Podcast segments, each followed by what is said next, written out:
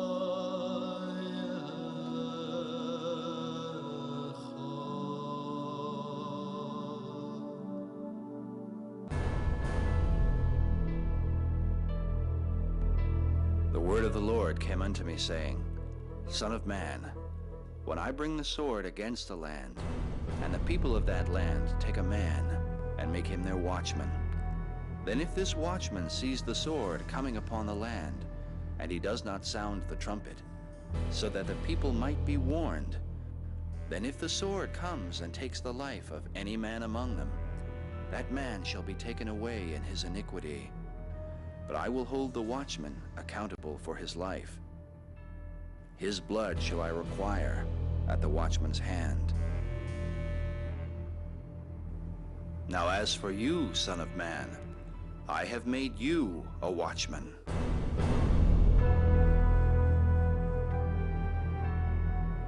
Therefore hear the words from my mouth, and give them warning from me. If I say to the wicked man, O wicked man, you shall surely die, and you do not speak to warn him, that he might turn from his wicked way to save his life, that same wicked man shall die in his sin, but his blood shall I require at your hand.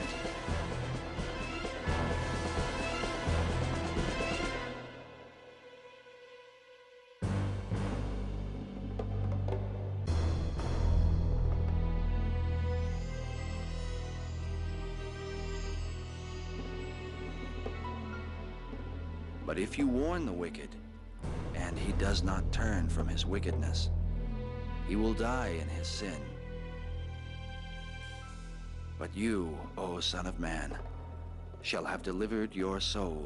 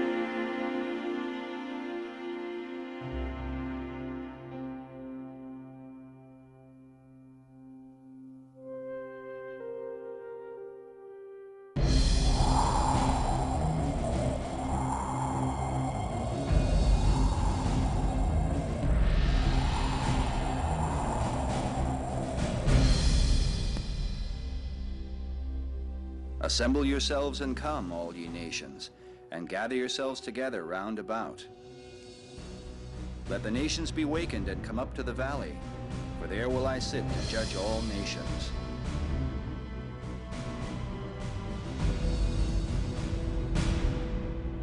Multitudes, multitudes, in the valley of decision. For the day of the Lord is near in the valley of decision. The sun and the moon shall be darkened, and the stars shall withdraw their shining. The Lord also shall roar out of Zion, and utter his voice from Jerusalem. And the heavens and the earth shall shake, but the Lord will be the hope of his people, and the strength of the children of Israel. So shall ye know that I am the Lord your God, dwelling in Zion, my holy mountain. Then shall Jerusalem be holy, and there shall no more strangers pass through her any more. For centuries, man has believed that an end of this world as we know it would come. An event preceded by signs and wonders, mysteriously shrouded in the pages of prophecy. But as each generation continues, many ask the question, when will it be? Still others are adamant, declaring the time is at hand. Bible researchers say that Armageddon is near, and the signs of its happening are increasing every day. Scholars point from the Bible to the newspapers and claim to witness the fulfillment of words scrawled on parchment long ago. But what are they finding? Some say the world is coming together as one, and that this one world will mark the beginning of the end. Man is going back to the Tower of Babel, where all the peoples of the earth were of one speech, and so nothing which they imagined to do would be withheld from them. Man is to unify and build his own stairway to heaven.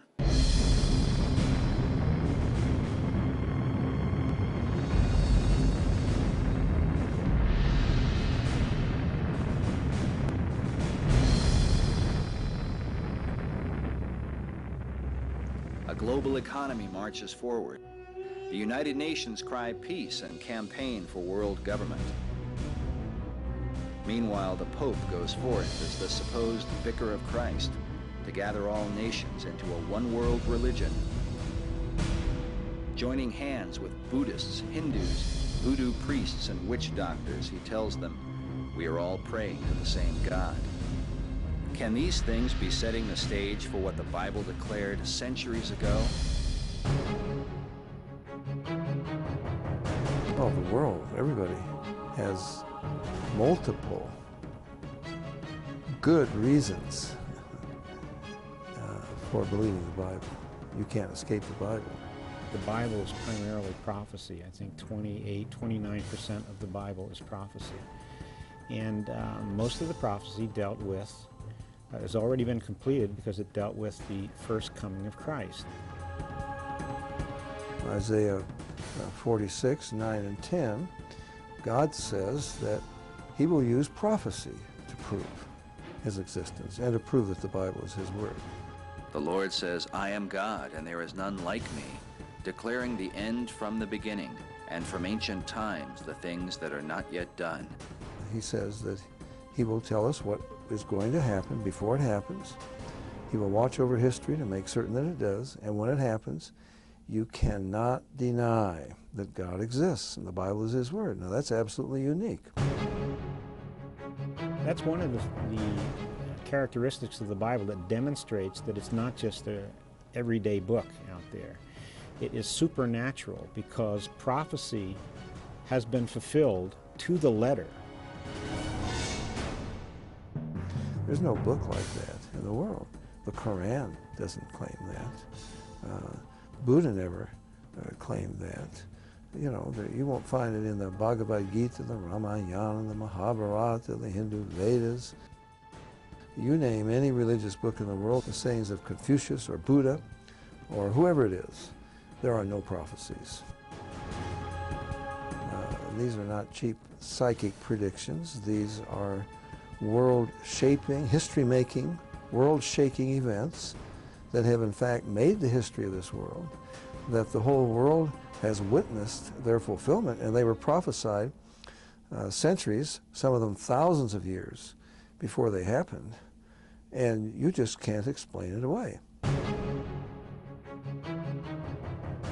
Anybody who's a, a skeptic about this, all they have to do is look to the prophecies dealing with the coming of the Messiah, the first coming, and it lays it all out specifically where he was going to be born, how he was going to die, uh, just things that no individual, no human being could make up.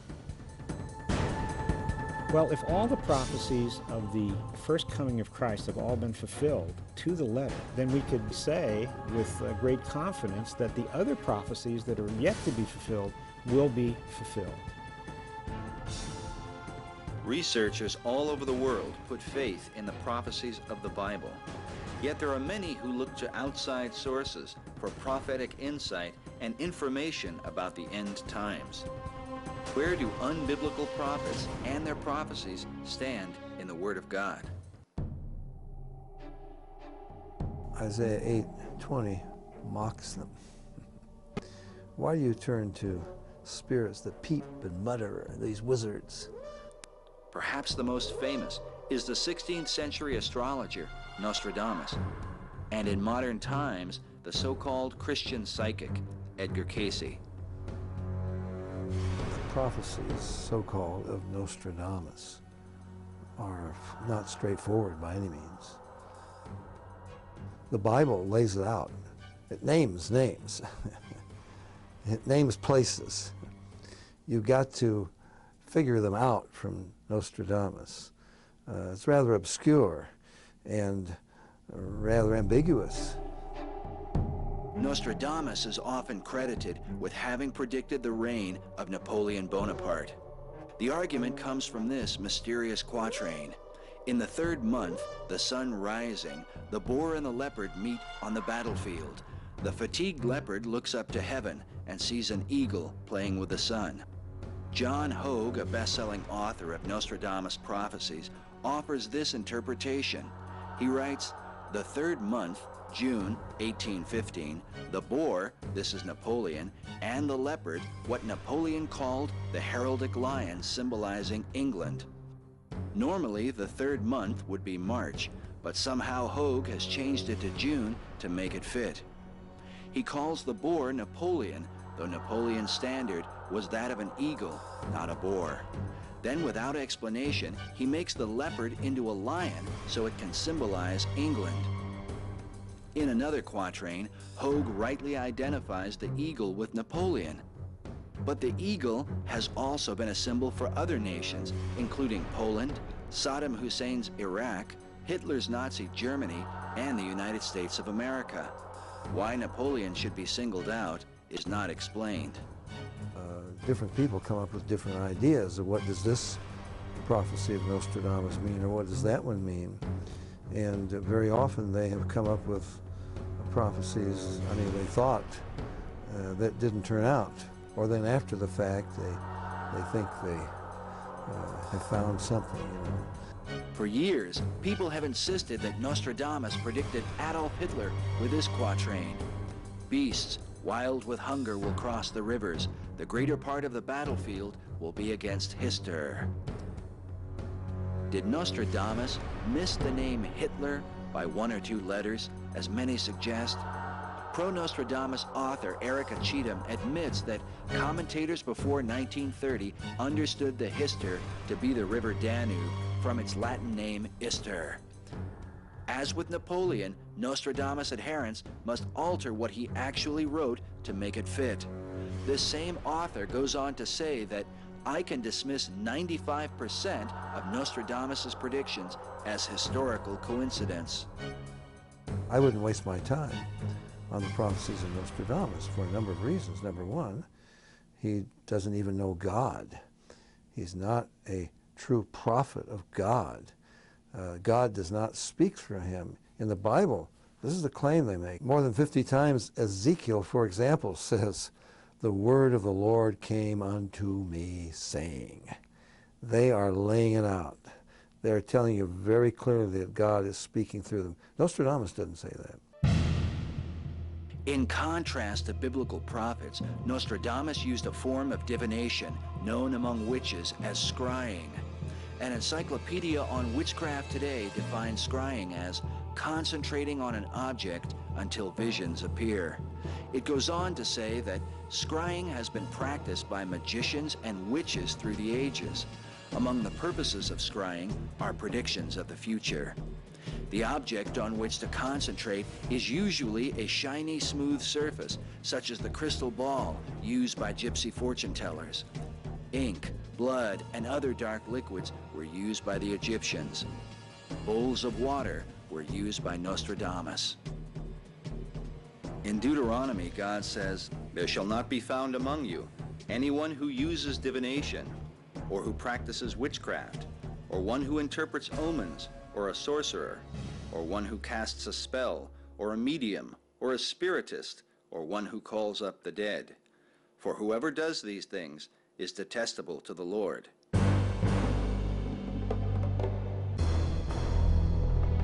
Nostradamus, by his own admission, seemed to know that his practices were condemned.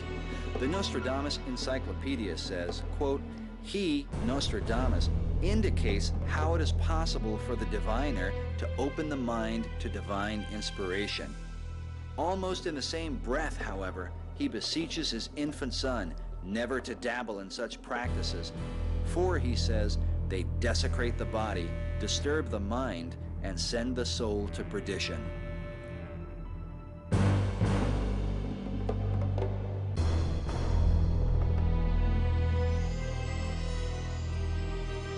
Edgar Cayce believed, came to believe, well, he was a Presbyterian Sunday school teacher at one point. Uh, he got into this through hypnosis. Uh, he had a throat ailment and was healed of it by a hypnotist. And then he began to put himself under self-hypnosis. And then he began to get these uh, visions in that state. He was in an altered state of consciousness. Uh, and he got his information, he said, from the information. That was what he called it, the information. This was not God telling him this. Uh, well, he would put his hand over the third eye uh, and go into this trance, and they would bring uh, names and, of people and addresses and so forth, and he would say, yes, I see the body. And now he could even describe this person miles away. So that was very impressive. But one day when he came out, of his trance, they told him that he had been talking about someone who had been reincarnated. Uh, well, he hadn't believed in reincarnation. In fact, it's not biblical. The Bible says it's appointed unto man once to die. But he abandoned what the Bible said because this information that he was getting in this altered state said reincarnation was a true event, okay? Cayce would go on to teach the reincarnation of biblical characters, including Jesus himself. He taught that Jesus was the reincarnation of Joshua in Shiloh, Joseph in the court of Pharaoh, Melchizedek as he blessed Abraham, Enoch as he warned the people, and Adam as he listened to Eve. Cayce taught that Christ is not a man, though the Bible says that there is one mediator between God and men, the man Christ Jesus and warns that every spirit that does not confess that Jesus Christ is come in the flesh is not of God. Pro Cayce author John Van Auken tells us that obviously Cayce's perspective on Jesus Christ is much different from the church's. When he set aside his outer self and lifted his deeper mind into the universal consciousness, a new perspective on Jesus Christ came through him to us. The Apostle Paul warned, I fear lest by any means, as the serpent beguiled Eve through his craftiness, so your mind should be corrupted from Christ. For if he that cometh preaches another Jesus, whom we have not preached, you might well bear with him. There are, I think, seven marks of a false prophet in the Bible. Deuteronomy 13, you have the first one. Uh, it says if a, if a prophet or a dreamer of dreams uh, gives you a sign and it comes to pass. So, even a false prophet can say things that happen. Uh, but he leads you astray after other gods. That's the number one mark what he says does not measure up to the Bible.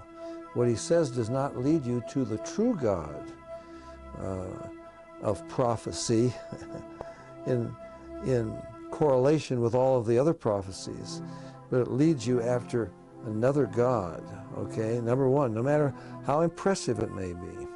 You shall not listen to the words of that prophet or that dreamer of dreams, for the Lord your God is testing you to know if you love the Lord your God with all your heart and with all your soul.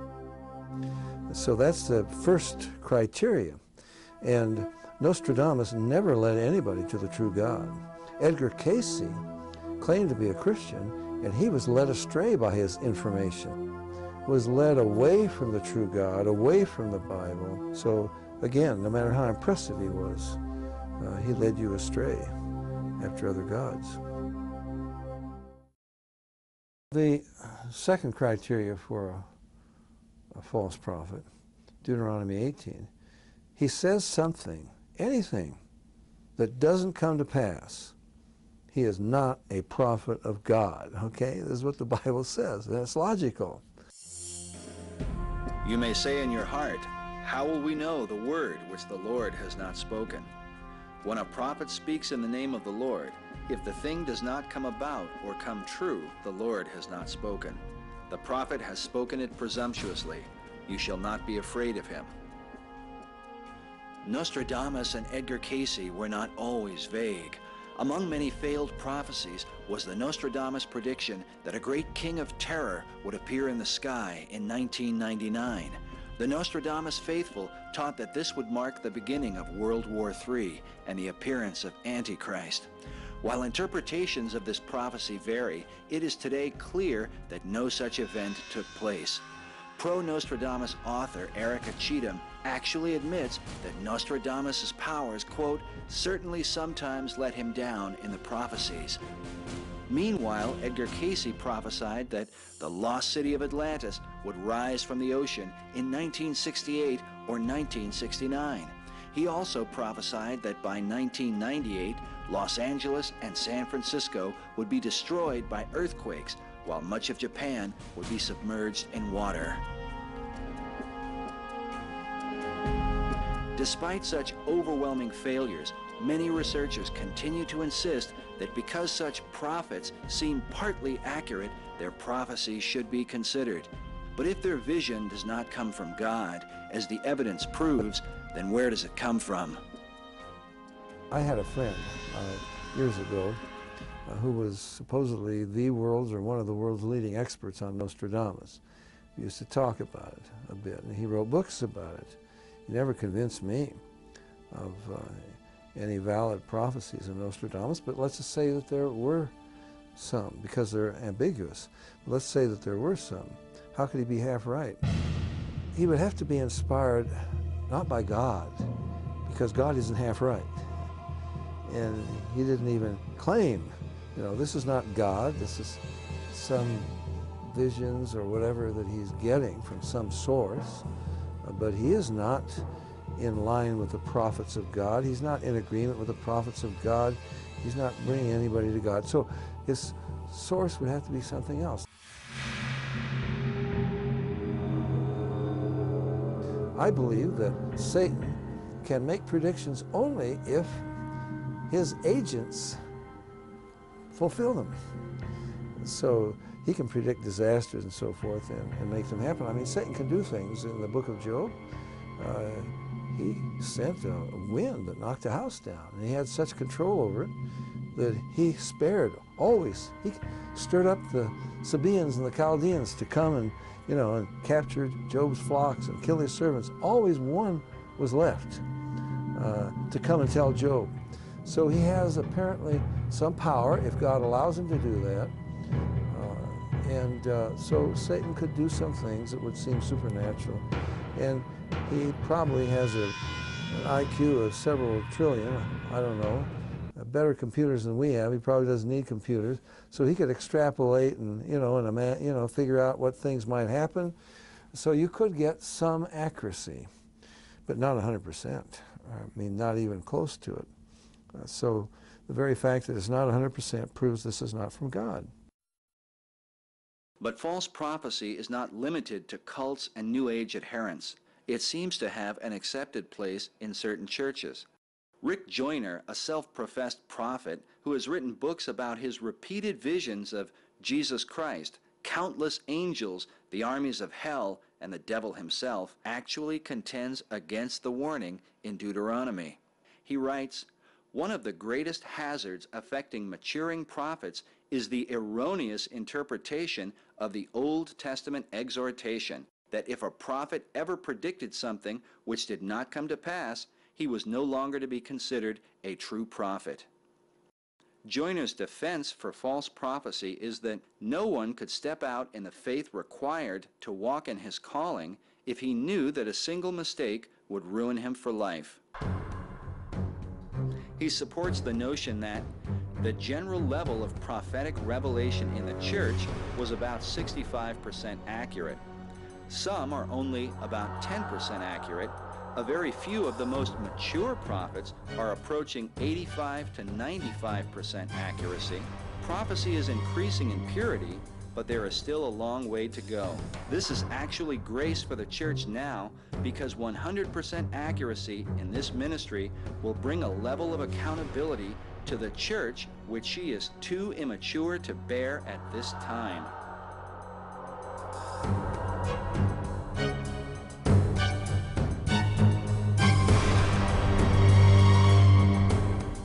Nowhere in the Bible are God's prophets trained in such a manner. The prophet Samuel was called by God as a boy, but the scripture tells us that Samuel grew and the Lord was with him and did let none of his words fall to the ground. God's warning seems clear. The prophet that shall presume to speak a word in my name, which I have not commanded him to speak, or who shall speak in the name of other gods, even that prophet shall die.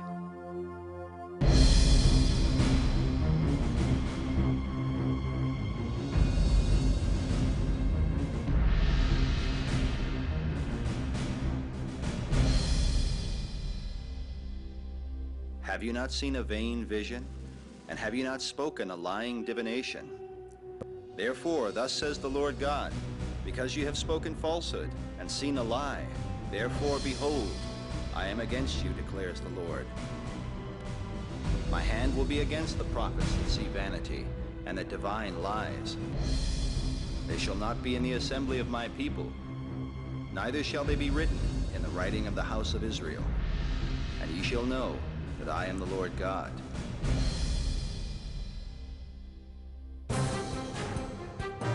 Traveling away from the prophets that God says shall not profit this people at all, we press on to the true prophecies of God.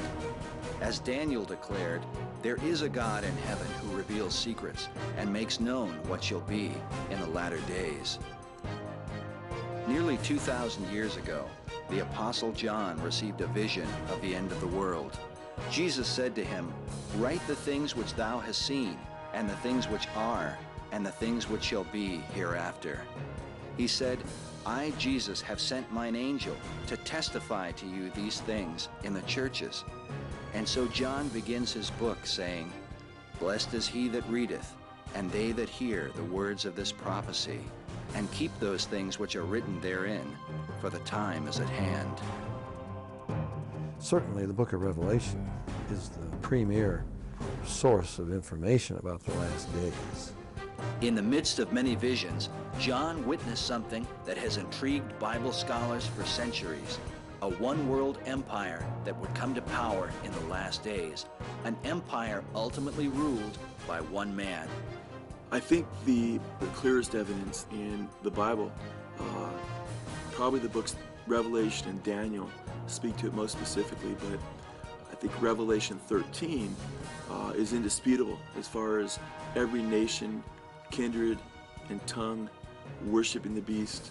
Nobody uh, being able to buy or sell. He causes all, the small and the great, the rich and the poor, the free and the bond. John describes a mysterious figure called the Beast, a man who will be the one world ruler. We find in the book of Daniel that his empire will, will, will rule the world. And we also find that in the book of Revelation, that, that every nation, kindred, and tongue is subject to him, and nobody can buy or sell without his mark. And power was given him over all kindreds and tongues and nations. This beast is supported by a second beast known as the false prophet, who compels all the world to worship the beast.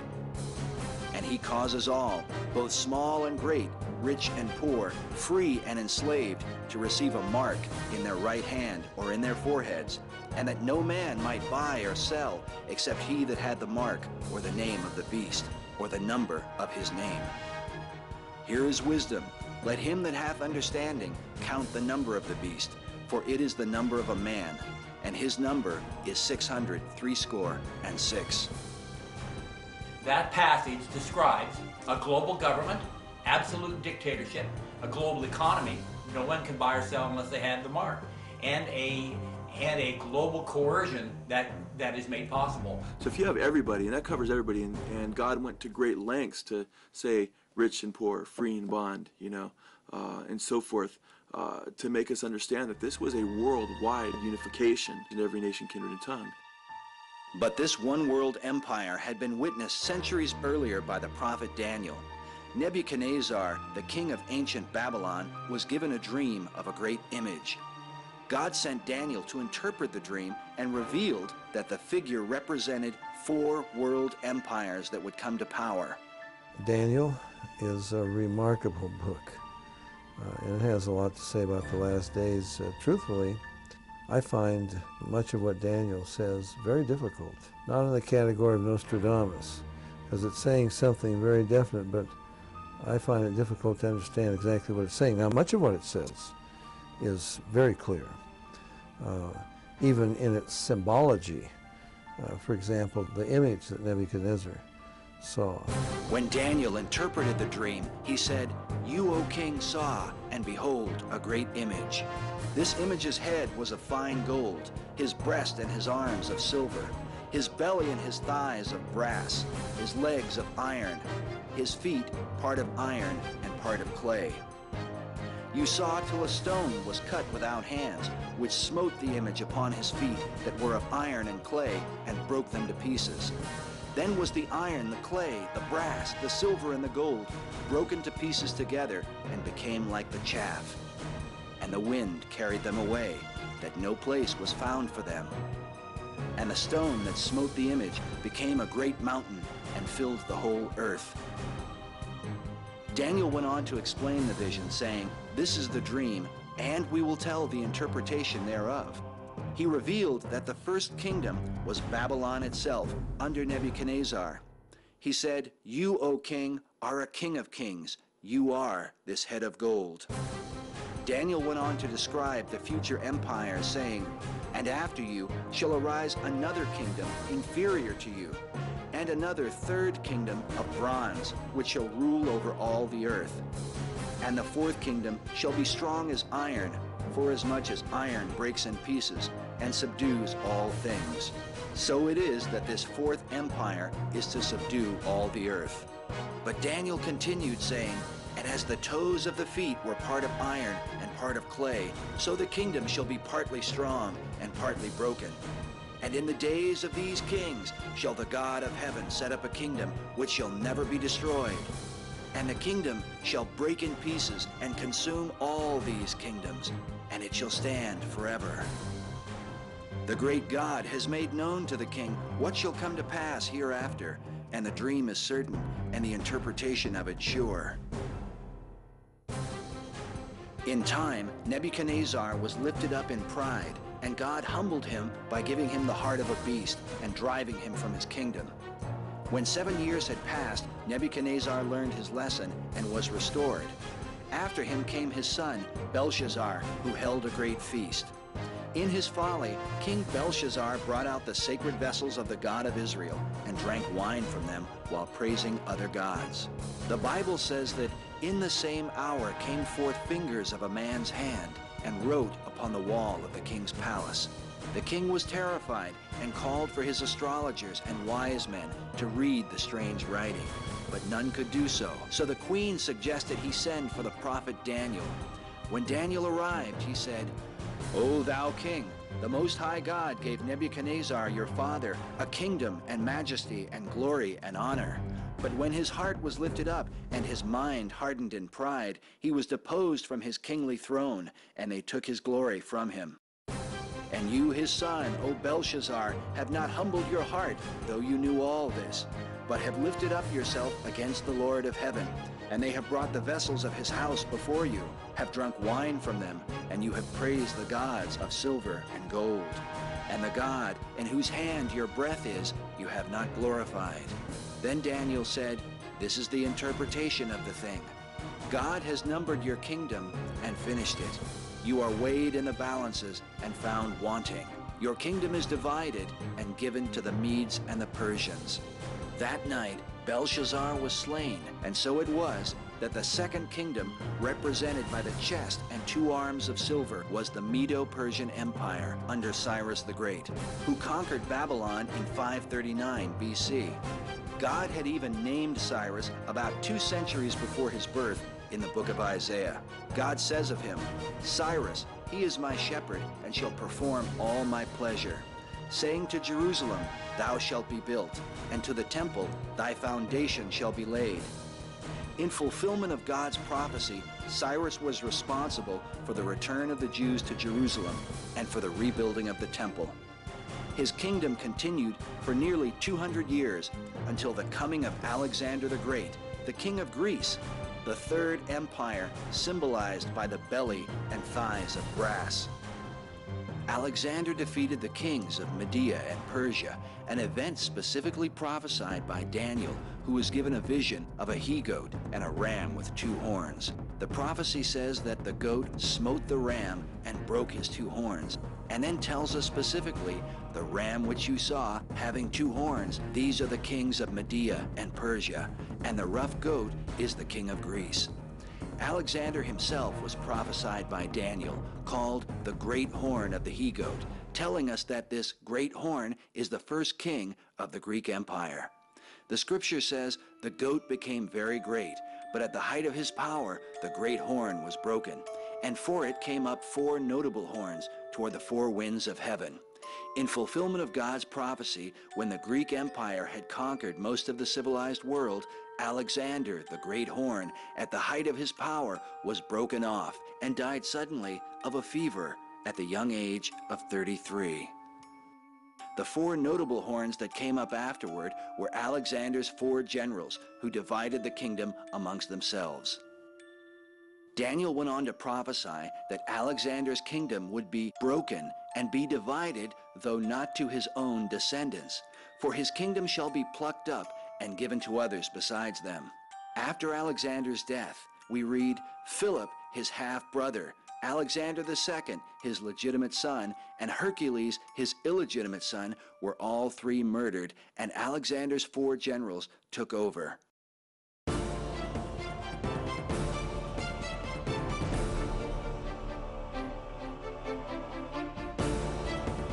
Daniel's prophecies are so specific, even foretelling the reign of Antiochus Epiphanes, who would ruthlessly persecute the Jews in the second century BC, that critics have attempted to argue that Daniel must have been written after the events described.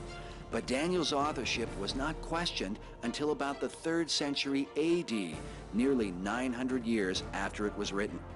The first to object was the Greek philosopher and historian Porphyry. The Encyclopedia Britannica tells us that Porphyry was well known as a violent opponent of Christianity and defender of paganism.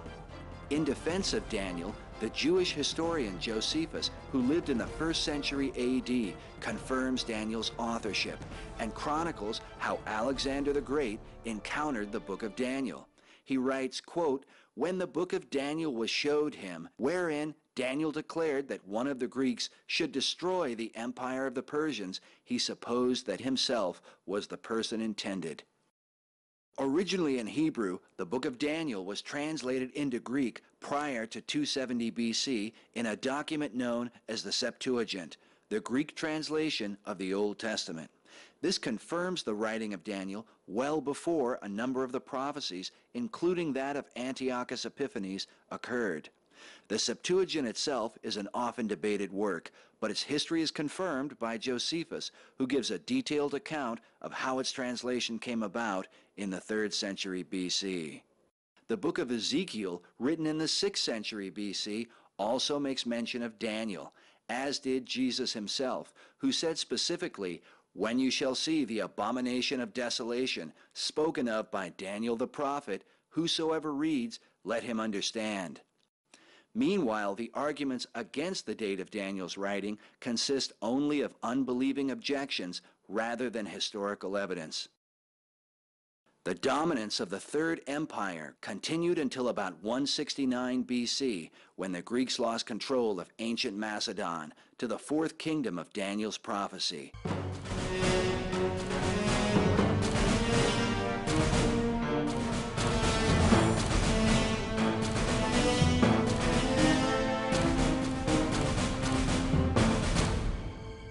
History of Rome's origin is cloaked in mystery.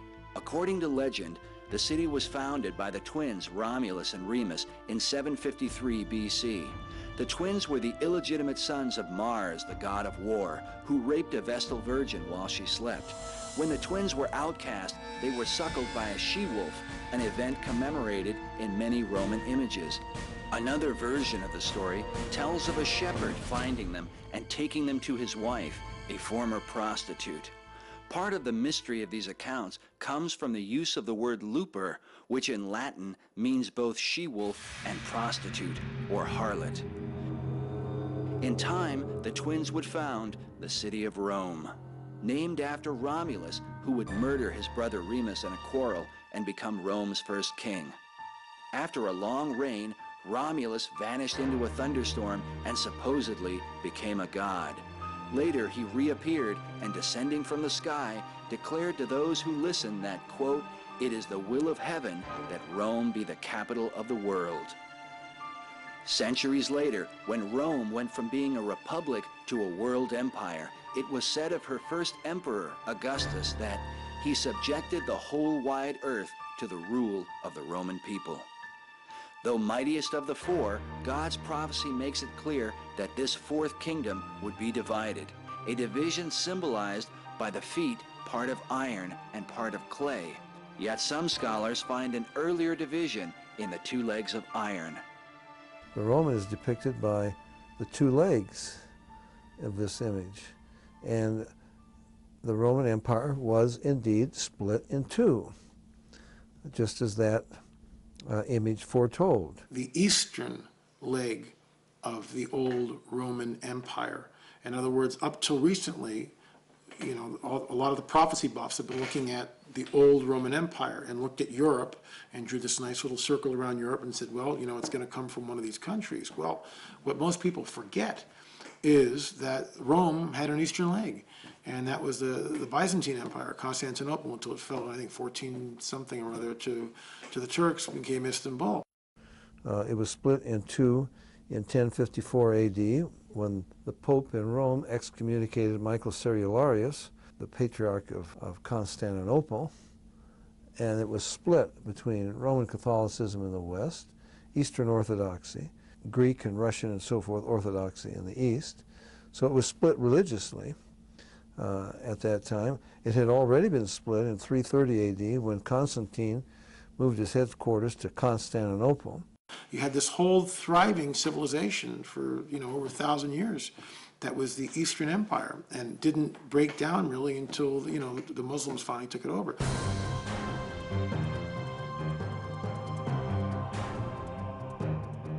So important is the understanding of the four world empires that God showed Daniel another vision of these kingdoms, symbolized by four great beasts. The four beasts parallel the four dimensions of the statue in Nebuchadnezzar's dream.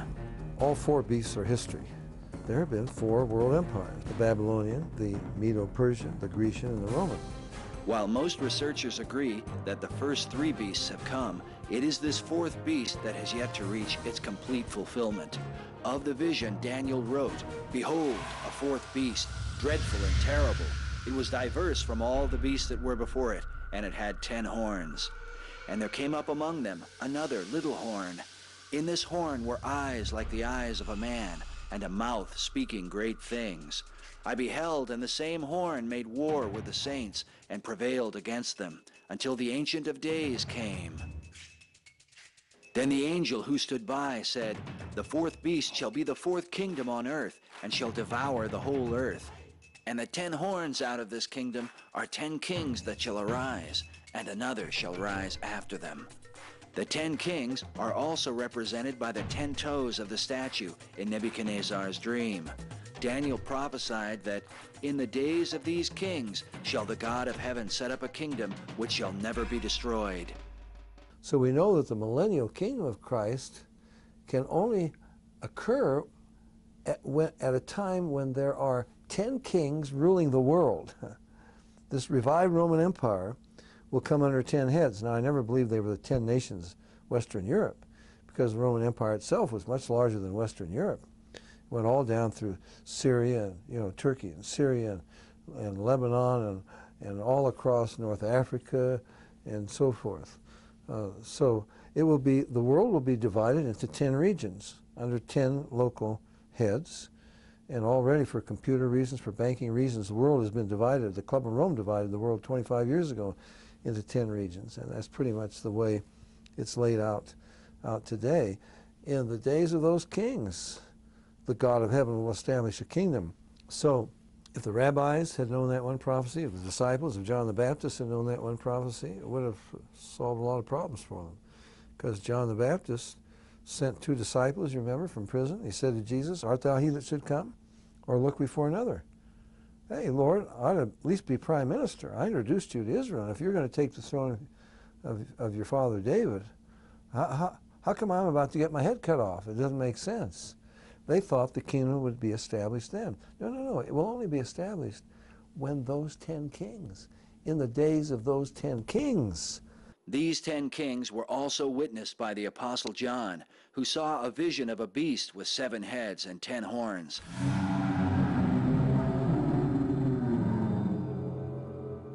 The angel said to him, The ten horns which you saw are ten kings. These have one mind, and shall give their power and strength unto the beast.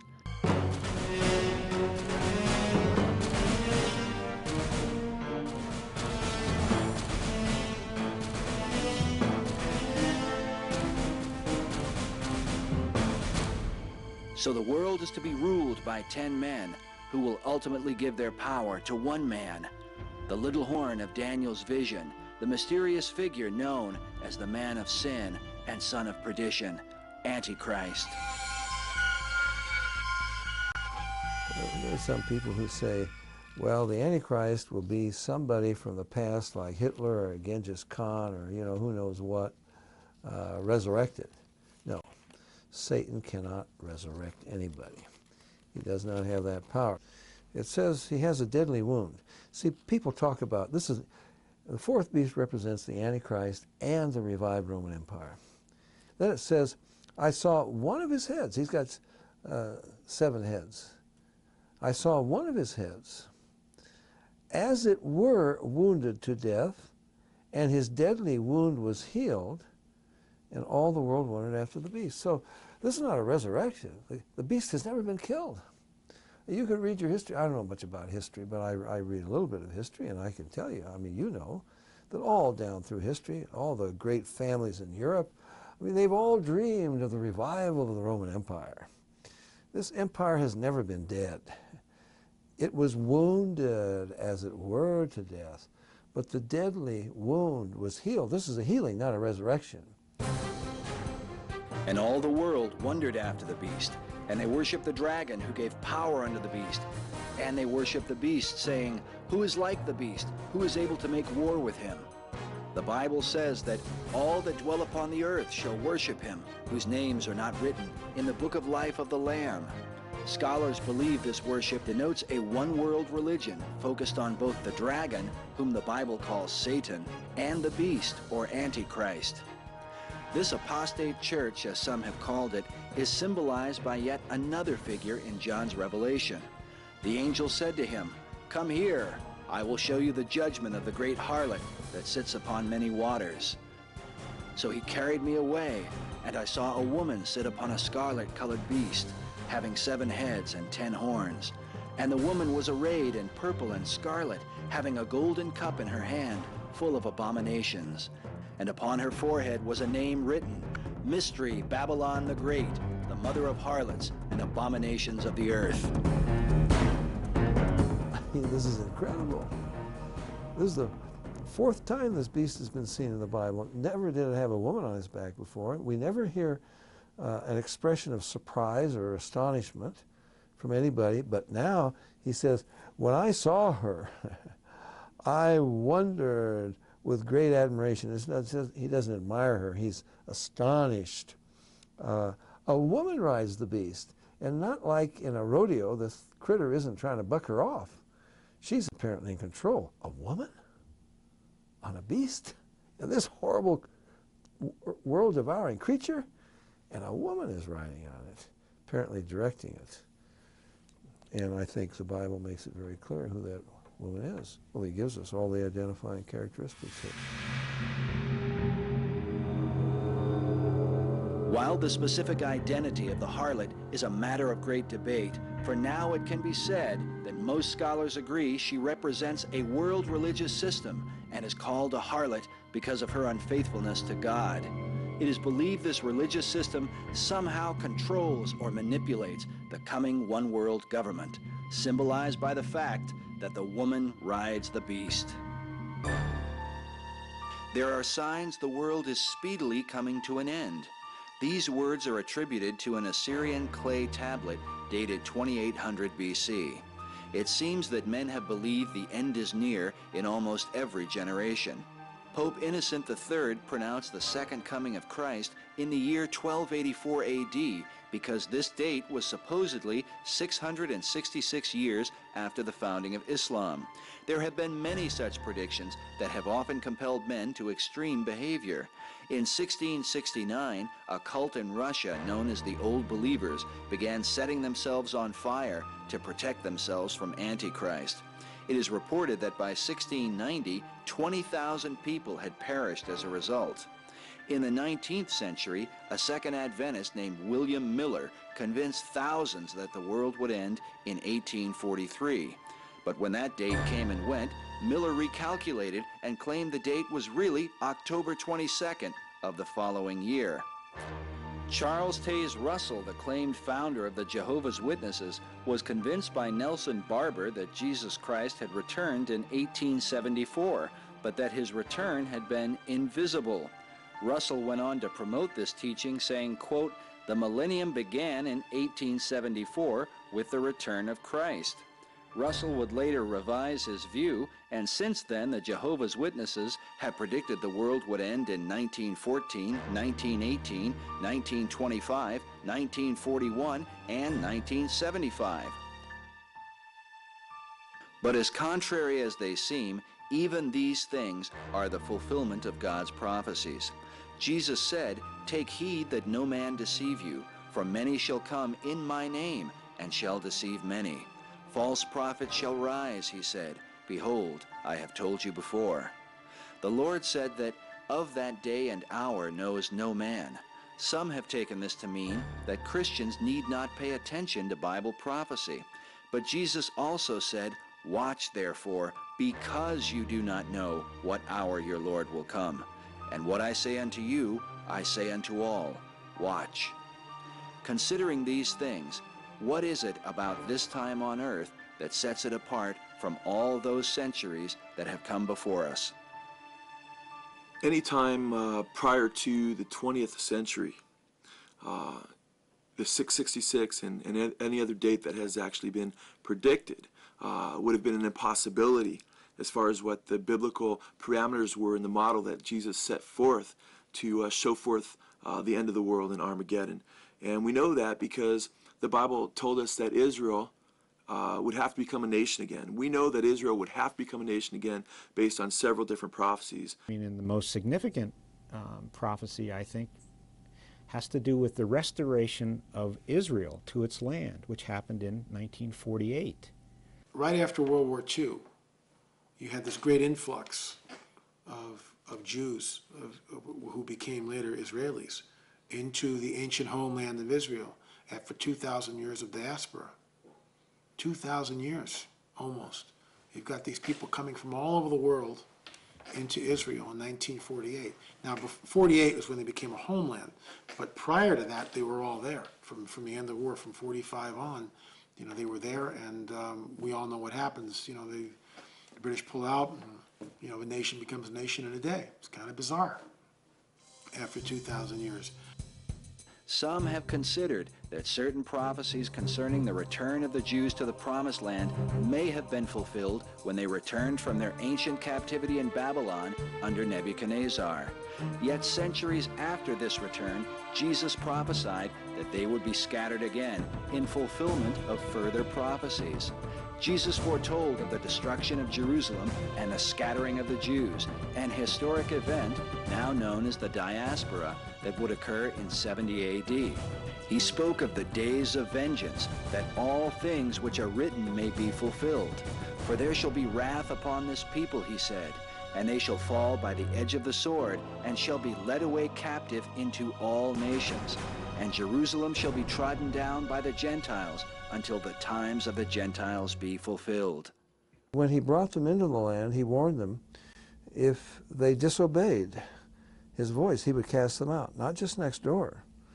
He would scatter them to every nation on the face of this earth. You find that in Amos 9 9, you find that in Deuteronomy 28, verse 64. I mean, all through the Bible, over and over and over, God said he would scatter them, he would sift them like wheat among all the nations of the earth. And it happened. We call them the wandering Jew. You find them everywhere.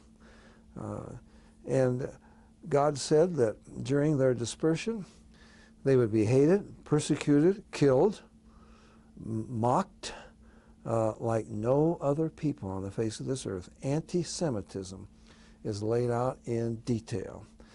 In the Old Testament, God said to the children of Israel, It shall come to pass, if you will not hearken to the voice of the Lord your God, that all these curses shall come upon you.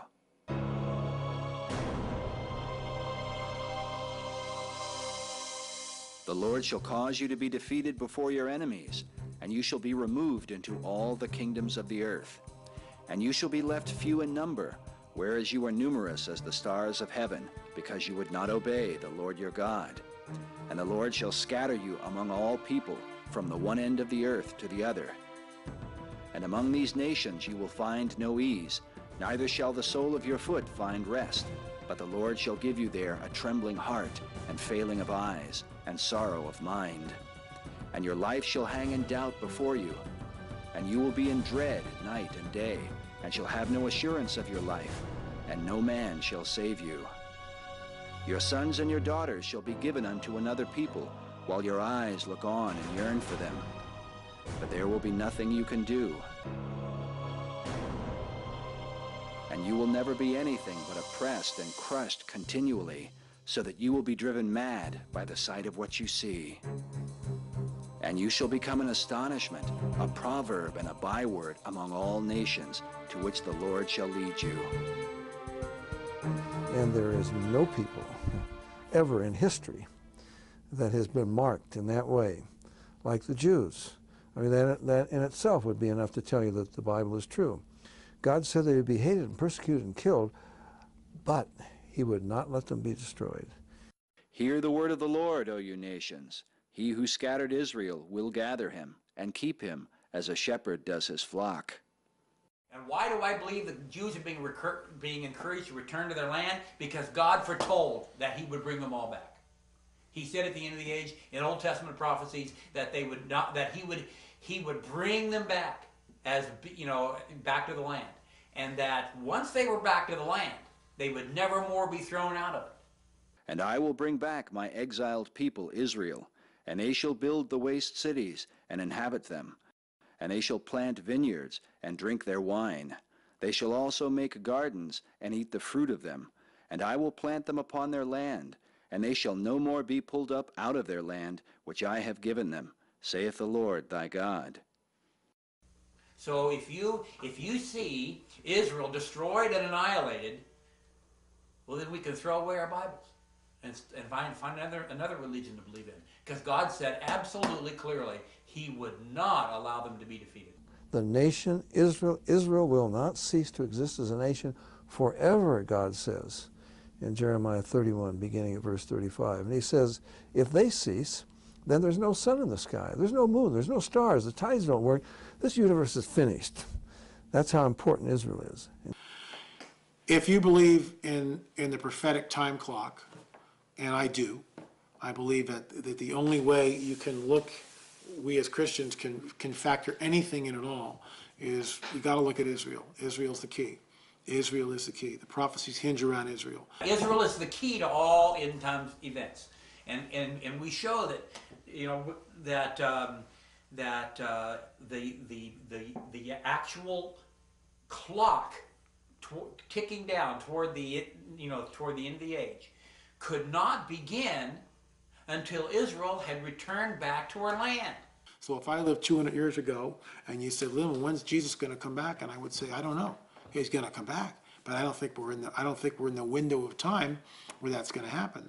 Also, Israel had to be a nation for Armageddon to take place because in Zechariah 14, we see in 12 through 14, we see all the nations surrounding Israel.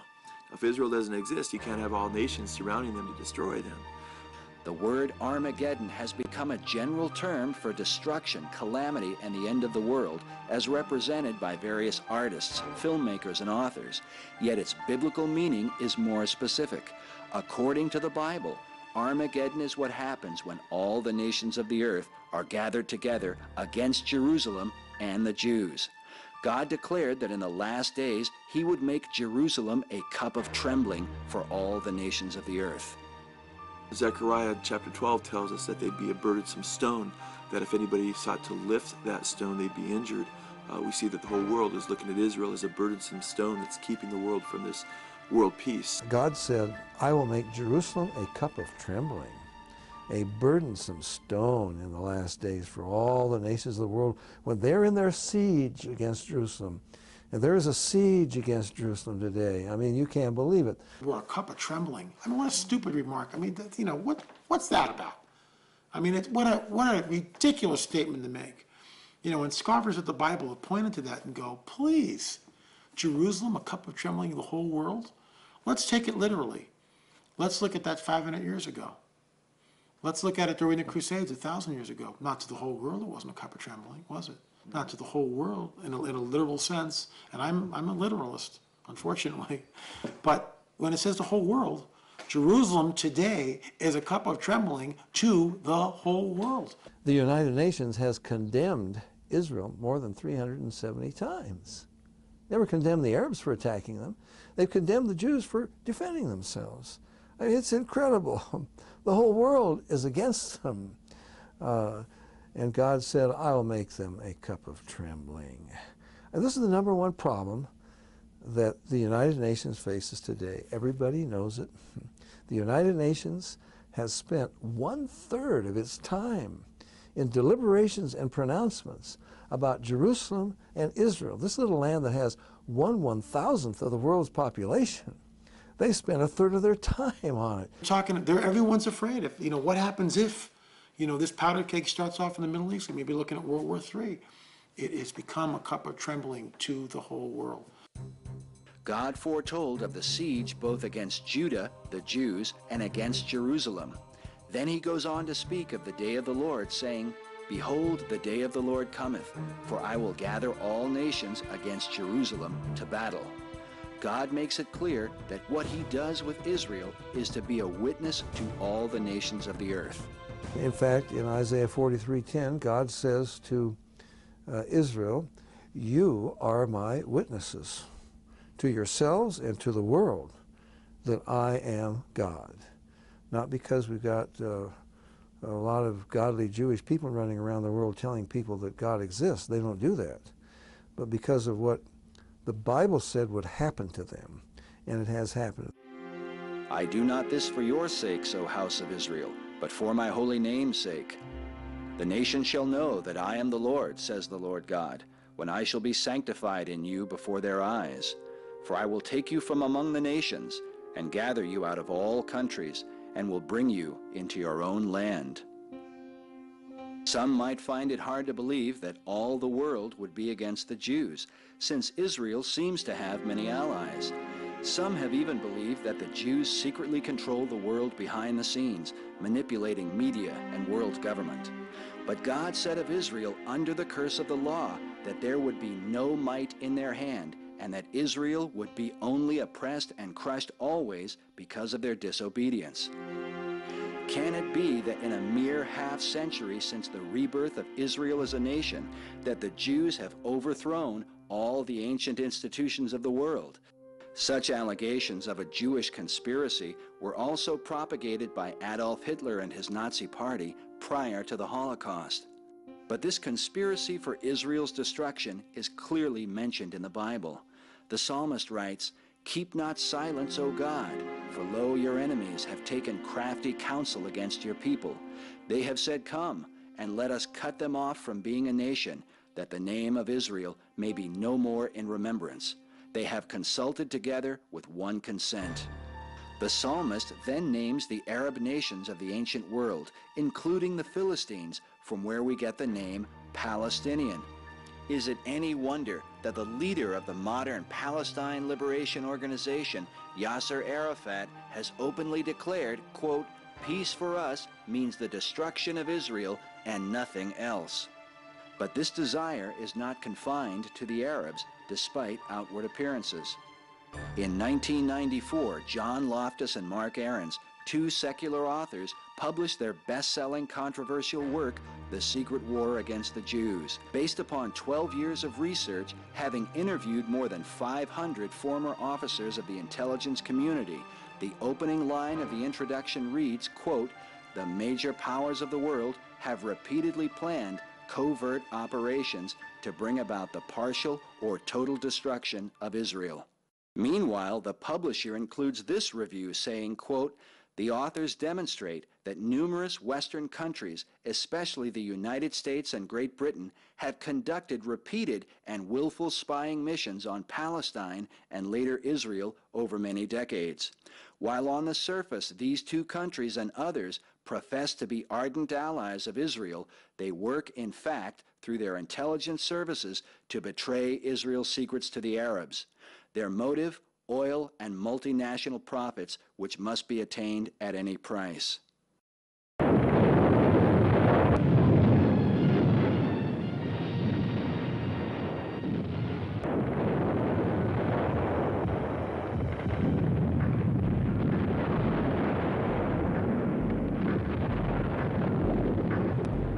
The Bible foretells that events leading to Armageddon will be a time of trouble, the likes of which mankind has never before witnessed. Jesus said, For then shall be great tribulation, such as was not since the beginning of the world to this time, no, nor ever shall be. And except those days be shortened, there should no flesh be saved. That's an amazing prophecy. You couldn't wipe out all flesh with bows and arrows and swords and spears, the weapons that they had in that day. Not even with conventional bombs from World War II. But we live in a day when we have weapons so horrible. I mean, it is just beyond science fiction. You give us an address anywhere, and we'll send a bomb right through the front door from 500 miles away. Man has the power to destroy the earth completely. Now that's never happened before. They couldn't do it with bows and arrows and horses and, and so on and so forth. In fact, the Bible says the nations will turn their weapons on each other in Zechariah 14, and it says that as they're standing, their eyeballs and their tongues will uh, be consumed and, and, dissolved out of their mouths while they're on their feet. Uh, that wasn't impossible. That was impossible with weapons that we had just 80 years ago. You couldn't have even foreseen when this prophecy, Jesus says, unless I intervene, no flesh is left. I think you've got a nuclear exchange underway or about to start, and Jesus intervenes to rescue Israel. He's not going to let them be destroyed. Then shall the Lord go forth and fight against those nations, as when he fought in the day of battle. And his feet shall stand in that day upon the Mount of Olives, which is before Jerusalem on the east. When this passage is compared with the New Testament, we find further reassurance of the second coming of Christ. In Acts chapter 1, Jesus stood upon the Mount of Olives with his disciples. Perhaps they were considering Zechariah's prophecy when they asked, Lord, will you at this time restore again the kingdom to Israel? Jesus answered them, saying, It is not for you to know the times or the seasons which the Father has put in his own power. Then as they beheld him, he ascended into heaven. The disciples seemed to watch in confusion, and so two men stood by in white clothing, who said to them, You men of Galilee, why do you stand gazing up into heaven? This same Jesus who is taken up from you into heaven shall so come in like manner as you have seen him go into heaven. The angels seemed to be reassuring the disciples that Jesus would indeed fulfill Zechariah's prophecy, that even as he ascended from the Mount of Olives, he would likewise return, and his feet will stand in that day in the same place he departed. And he destroys Antichrist because it's Antichrist. I believe it's not just Russia, in my opinion, uh, and the Arab uh, nations and Confederacy and so forth. Sure, they're there, but it's the whole world. the United States, to everybody. Uh, and uh, they're vying with one another, you know. The kings come from the east, maybe they can take over at this time. I don't know. It gets to be a whole mess in Armageddon. And God says in, in Ezekiel 38 that he brings the nations there to judge them, to punish them for what they've done to his people Israel. He also is punishing Israel. This is the final punishment for Israel. Uh, Jeremiah 30, verse 7 is called the time of Jacob's trouble, but he will preserve, be, but he will be preserved out of it. so God is going to punish the world, and he's going to chastise his people. And then Christ will intervene, or there wouldn't be anybody left on this earth. I mean, we can turn this earth into a sterile bit of dust, not even a microbe, not even a mosquito or a cockroach left. We have the weapons to do that. And that's an amazing prophecy. That's Armageddon. But how will all nations be gathered together against Jerusalem unless they are somehow united in a common cause? Bible researchers believe that cause will be the last day empire prophesied through Daniel and witnessed by the Apostle John. This empire will consist of a one world government, a one world religion, and a world economy, all united under a one world leader, known in the Bible as Antichrist. And you can see it happening before your very eyes. This world church, really, uh, the ecumenical movement, is going to be united with the world government. Now we also have a hierarchy of elitists um, who are steeped in the mystery religions who want power. A very modern, uh, um, a, a modern embodiment of that would be Hitler who brought about the Second World War because he wanted power. He was in an occult mystery religion and he believed that the Aryan super race could take over the world. That we're heading for a world government, there's no doubt that we're uh, head, and, and, and that everything will be controlled with a number, that you won't be able to buy or sell and so forth. I mean, we have the computers today to do it. You couldn't have even imagined what that would mean 100 years ago. The Word of God says that the spirits, that the demonic world, go forth to the kings of the world and gather them to, together for the battle of the great day of God Almighty, which in the Hebrew tongue is called Armageddon. So that these spirits had an objective, and it is to unite the world and bring the world against Christ in Armageddon. Why do the nations rage and the peoples imagine a vain thing? The kings of the earth set themselves, and the rulers take counsel together against the Lord and against his Christ. So we have got hundreds and hundreds and hundreds of organizations that are working, in a sense, networking with each other to bring about a religious philosophy that will ultimately usher in the Antichrist.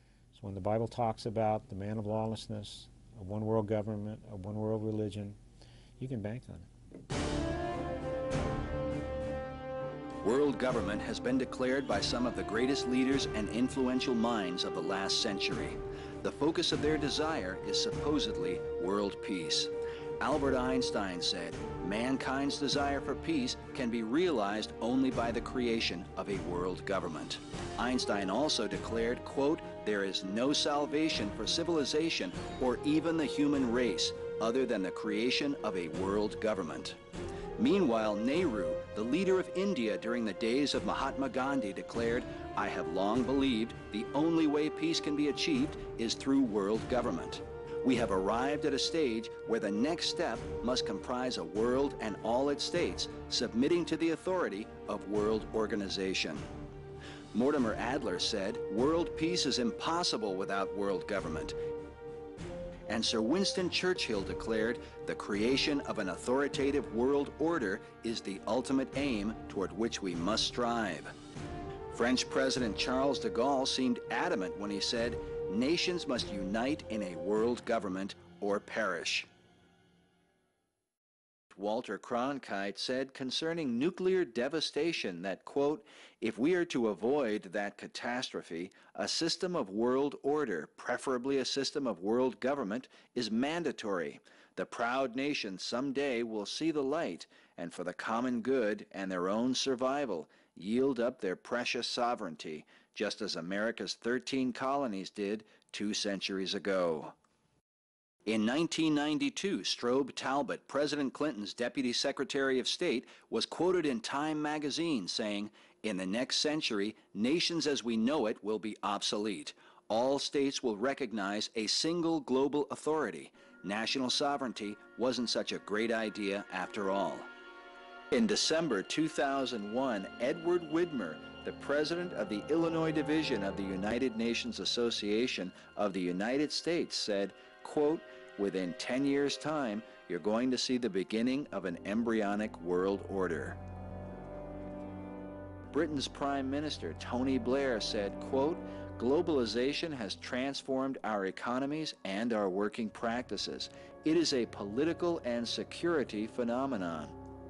We are all internationalists now, whether we like it or not. We are witnessing the beginnings of a new doctrine of international community.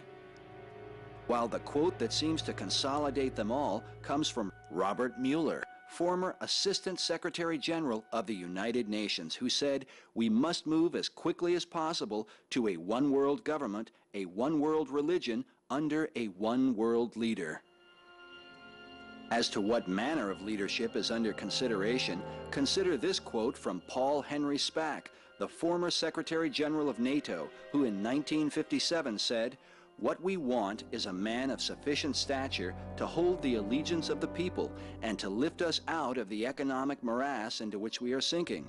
Send us such a man, and be he God or the devil, we will receive him. Late in the 18th century, a group known as the Jacobins, who brought about the French Revolution, said they were seeking to establish what they called a universal republic or a new world order. That very phrase has come to represent the entire march toward world government, the coming last day empire spoken of by the highest offices in all the world.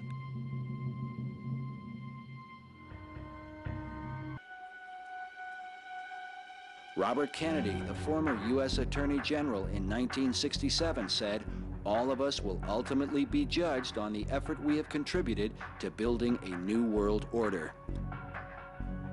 In October 1967, Richard Nixon was quoted in Foreign Affairs saying, the developing coherence of Asian regional thinking is to evolve regional approaches to development needs and to the evolution of a new world order.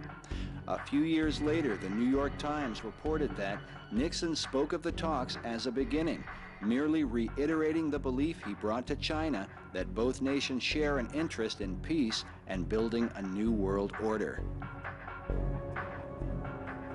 On July 26, 1968, the Associated Press reported that New York Governor Nelson A. Rockefeller says as president he would work toward international creation of a new world order. In 1976, a new document surfaced that was called the Declaration of Interdependence. It was signed by 32 U.S. senators and 92 representatives in Washington, D.C. It read, in part, two centuries ago, our forefathers brought forth a new nation. Now we must join with others to bring forth a new world order. And Henry Kissinger, in an address before the United Nations in 1975, said, So we say to all peoples and governments, let us fashion together a new world order. In 1994, Kissinger stated that the New World Order cannot happen without U.S. participation, as we are the most significant single component.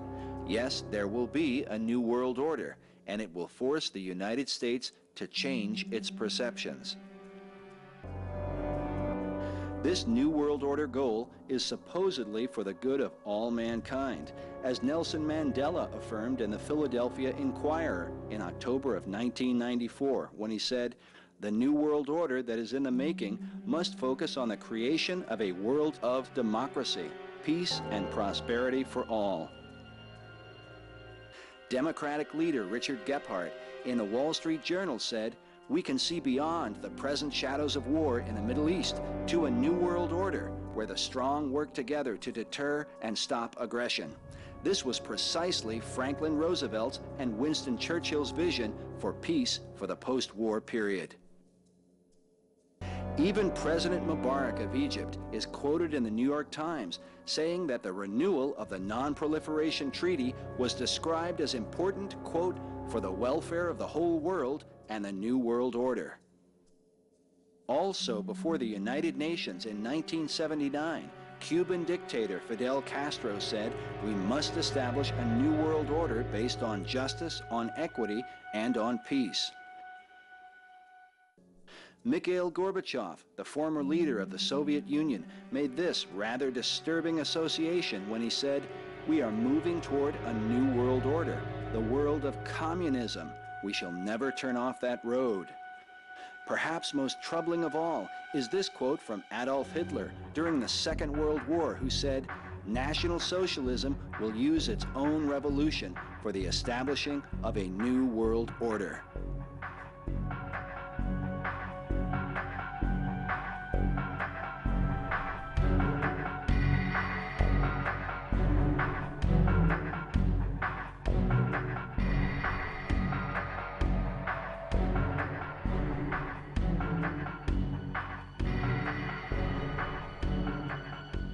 Such disturbing statements about the New World Order are not confined to Hitler.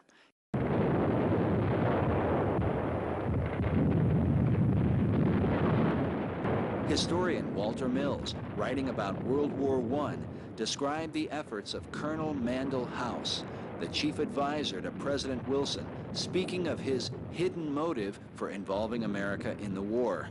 He wrote, the colonel's sole justification for preparing such a batch of blood for his countrymen was his hope of establishing a new world order of peace and security. The Bible says, the day of the Lord will come just like a thief in the night. For while they are saying peace and security, then destruction will come upon them suddenly, like labor pains upon a woman with child, and they will not escape. The labor pains or birth pangs a woman suffers during childbirth come suddenly, but not all at once. The contractions are usually spread apart at first and can continue for many hours. But as the labor reaches its climax, the contractions quicken until they come one right after another. This is the picture given in the Bible of how catastrophic events will progress as the day of the Lord approaches. The starting gun for these contractions seems to be the cry of peace and security, as we saw with Colonel House and the First World War.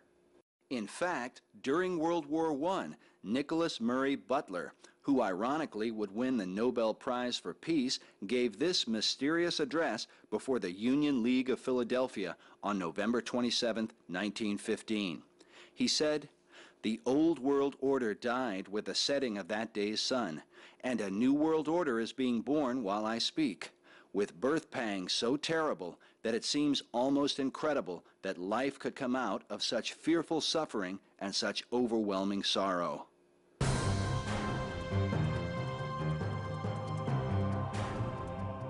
An estimated 16 million lives were lost during World War I. But the conflict to come would make the Great War pale by comparison.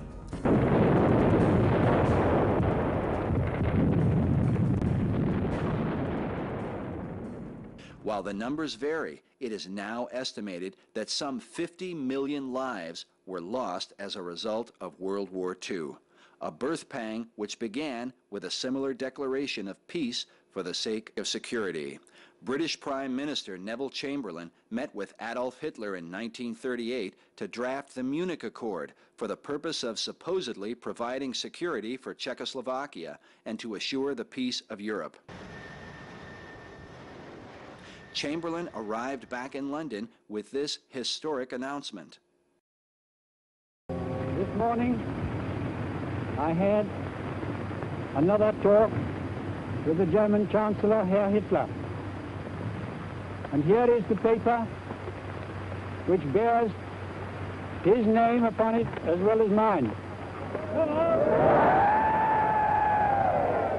We regard the agreement signed last night and the Anglo-German naval agreement as symbolic of the desire of our two peoples never to go to war with one another again.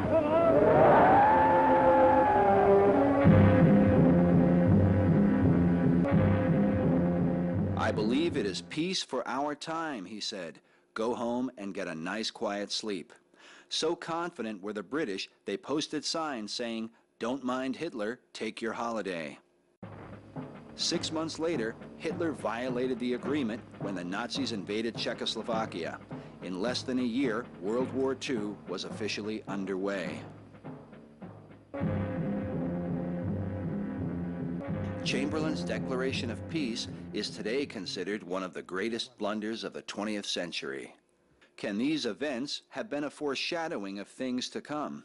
You be the judge as you consider this speech given by President George Bush Sr. when he spoke of the New World Order before the United States Congress in 1991. A new world order where diverse nations are drawn together in common cause to achieve the universal aspirations of mankind peace and security, peace and security, freedom, and the rule of law. Some find it interesting that President Bush made this declaration on September the 11th, 1991, exactly 10 years prior to the destructive attack on America. But Bush had spoken of the New World Order a year before. Concerning the crisis in the Persian Gulf, he said, Out of these troubled times, a new world order can emerge. These words he spoke on September the 11th, 1990, 11 years prior to America's tragedy. Can all these things be merely coincidence? And why would world government and a desire for peace and security bring about destruction?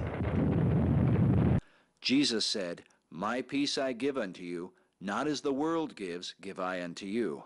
Can it be that the world peace pursued by kings and rulers is somehow contrary to the peace of Christ?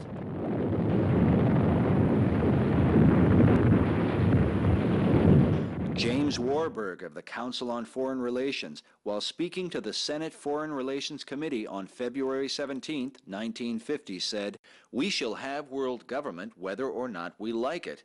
The question is only whether world government will be achieved by consent or by conquest. An early warning against the tone of this movement was sounded by Congressman Larry P. McDonald, who even named some of those he deemed responsible when he said, the drive of the Rockefellers and their allies is to create a one-world government, combining super-capitalism and communism under the same tent, all under their control. Do I mean conspiracy? Yes, I do. I am convinced there is such a plot, international in scope, generations old in planning, and incredibly evil in intent. Arthur Schlesinger Jr. in the July-August 1995 issue of Foreign Affairs said, we are not going to achieve a new world order without paying for it in blood as well as words and money. Decades earlier, famed author H.G. Wells, who wrote such works as The Time Machine and The Invisible Man, was also a member of a controversial group known as the Fabian Socialist Society. While his science fiction books are well known, Wells also wrote a little known work titled The New World Order, published in 1939. In it, he states, countless people will hate the New World Order and will die protesting against it. When we attempt to evaluate its promise, we have to bear in mind the distress of a generation or so of malcontents, many of them quite gallant and graceful looking people. So affected was he by his research on the subject that author Ralph Epperson compared the New World Order to George Orwell's 1984. He said, it might have been George Orwell in his book 1984 that best summarized what the New World Order had in store for the world when he wrote, If you want a picture of the future, imagine a boot stamping on a human face forever. Thankfully, the Bible tells us that the tribulation brought about by this New World Order empire will not last forever, but the Lord himself will intervene on behalf of those who put faith in him. But before that hour comes, Jesus said that the world would suffer affliction worse than any it has ever before seen.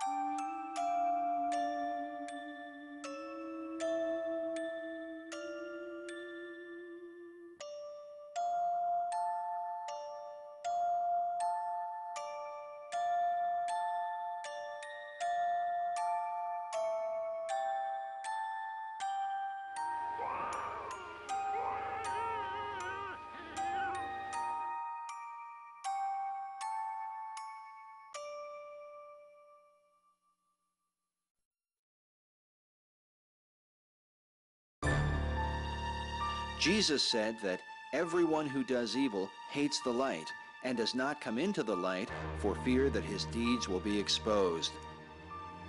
Many believe that the drive for a new world order is a secret operation and that those who are aware of its true intent know full well that what they are planning is a kingdom of evil.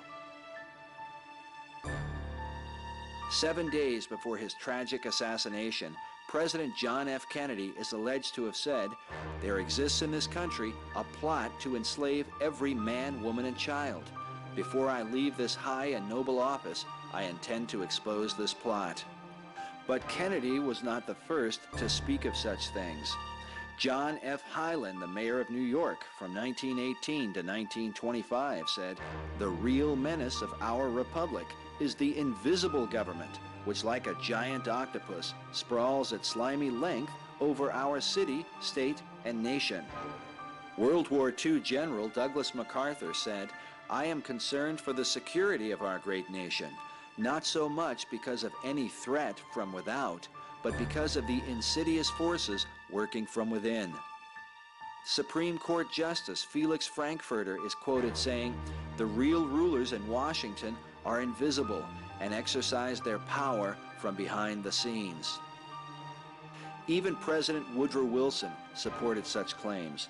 Today, the White House website reports that Wilson, quote, asserted international leadership in building a new world order. However, in 1913, Wilson wrote these words in a work titled The New Freedom. He said, some of the biggest men in the United States are afraid of something. They know that there is a power somewhere so organized, so subtle, so watchful, so interlocked, so complete, so pervasive, that they had better not speak above their breath when they speak in condemnation of it. But is this secret power only at work in America?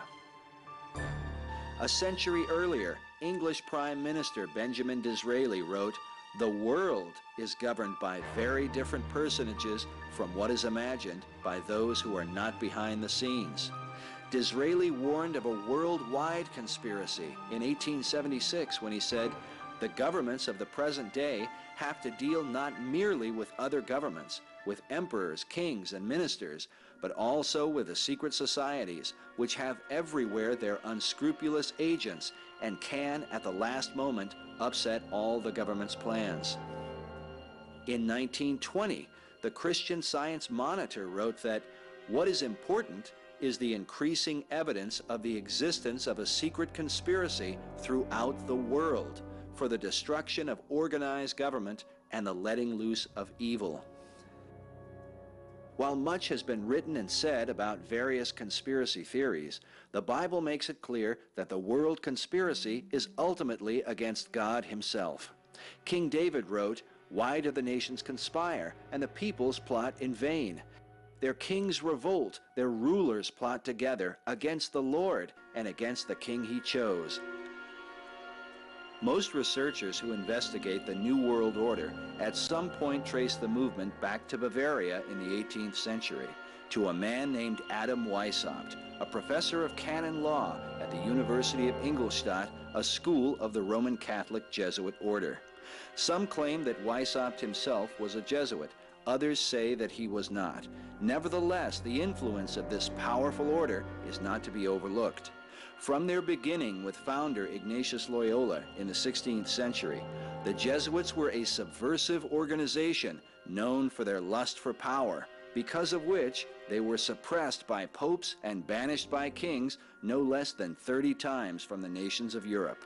So nefarious were they that the Marquis de Lafayette in 1799 said of them, It is my opinion that if the liberties of this country, the United States of America, are destroyed, it will be by the subtlety of the Roman Catholic Jesuit priests, for they are the most crafty, dangerous enemies to civil and religious liberty.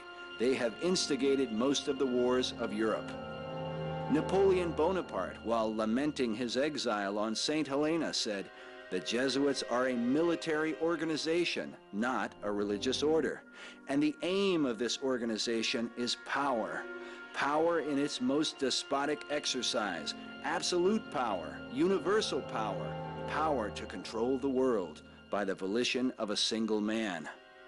Even President John Adams wrote these shocking words in a letter to Thomas Jefferson.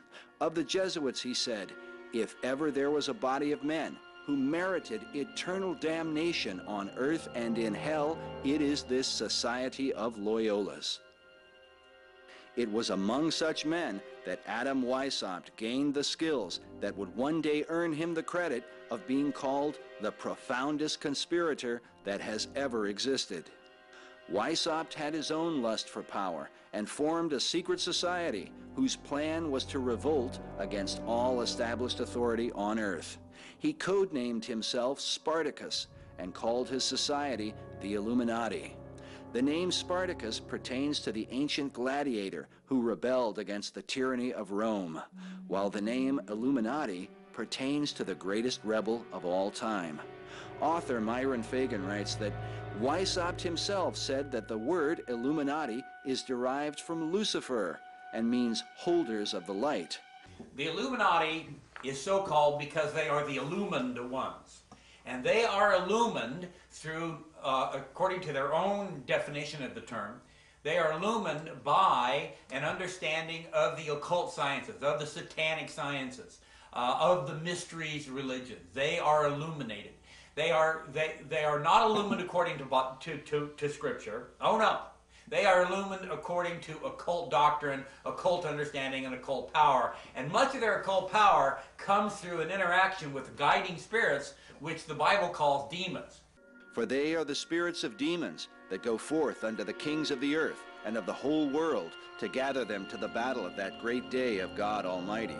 And he gathered them together into a place called in the Hebrew tongue Armageddon we read that Weishaupt began to write out the master plan that was designed to give the synagogue of Satan, so named by Jesus Christ, ultimate world domination, so they could impose the Luciferian ideology on the human race. But in order for Weishaupt to bring forth his new order, he needed to somehow destroy the old order. The method he chose was to bring about a world revolution. Professor John Robison, who exposed the Illuminati in his work titled Proofs of a Conspiracy, published in 1798, wrote, The true purpose of the order was to rule the world. To achieve this, it was necessary for the order to destroy all religions, overthrow all governments, and abolish private property. Because the average man would not openly follow a satanic plan, the agenda of the Illuminati was to be concealed through secret societies, some of which traced themselves back thousands of years. It was these same powers that Prime Minister Benjamin Disraeli warned were contending against the governments of the world. This plan that goes back hundreds, if not thousands of years, um, tends to be kept in the bowels of these blood oath secret societies. And by that I mean the Shriners, the Freemasons, the Odd Fellows, uh, the Illuminati, the Order of the Palladian. They, there are literally dozens of names down throughout the centuries that this goes by. But uh, it has to be in one of these groups where you have to swear to kill a fellow member of the society if they reveal the secrets, or you yourself be killed by a member of the society if you reveal the secrets. That's what blood oaths are. And they start out bad, but they get worse as you go up in the organization. Now, not all of them take it all that seriously. Uh, you know, some of them just do it because, as I was promised when I was 21, you become a Mason, uh, your financial fortunes are guaranteed for the rest of your life. And, uh, you know, I, I bolted. I said, no, I'm not, you know, I don't think Christ would approve of this. Weishaupt saw in the ancient orders of Freemasonry an opportunity to commission foot soldiers for his cause of world domination. He wrote that none is fitter than the three lower degrees of Freemasonry. The public is accustomed to it, expects little from it, and therefore takes little notice of it. Weishaupt felt that Masonry was the easiest way to get a good Christian guy uh, on the path of destruction, essentially, uh, where you can you can have them take little baby steps on this path. It's a system they've been working on for thousands of years. They've really got it down. They know how to gradually, gently corrupt people from Christendom, uh, first of all, to deism. Uh, of course, deism is, is where, uh, yes, God started the world, but then he took off and he has no place in the affairs of uh, men now. And so you don't have to worry about God, you don't have to worry about heaven and hell. You just kind of do your thing and everything will be okay. Um, uh, deism to atheism is the next step. Atheism where you, you claim there is no God, you know. Um, and then, of course, the next step is, is out and out Satanism. And interestingly enough, Satanists know there's God, know there's a heaven and hell, and they just choose hell. And they choose to drag as many people into hell as they can. Yes, Masons were instrumental in the founding of this country. Uh, a large percentage of the founding fathers were Masons. But that doesn't mean that uh, a large percentage of the founding fathers were evil men. You have to look at Masonry as uh, a way to get good Christians, to lure good Christians uh, gradually over to deism, to atheism, and eventually to Satanism. That's the purpose of Freemasonry. It's to lure good people into these evil roads. Why? Because if you have an evil secret society uh, where you're trying to create the Antichrist here on earth, not many people are going to come and join up. So you have to convince them that they're doing something good for the world, gradually get them in, and little by little try to corrupt them. Weishaupt gained the allegiance of low-level Masons by telling them that the Illuminati held the true sense of Christianity.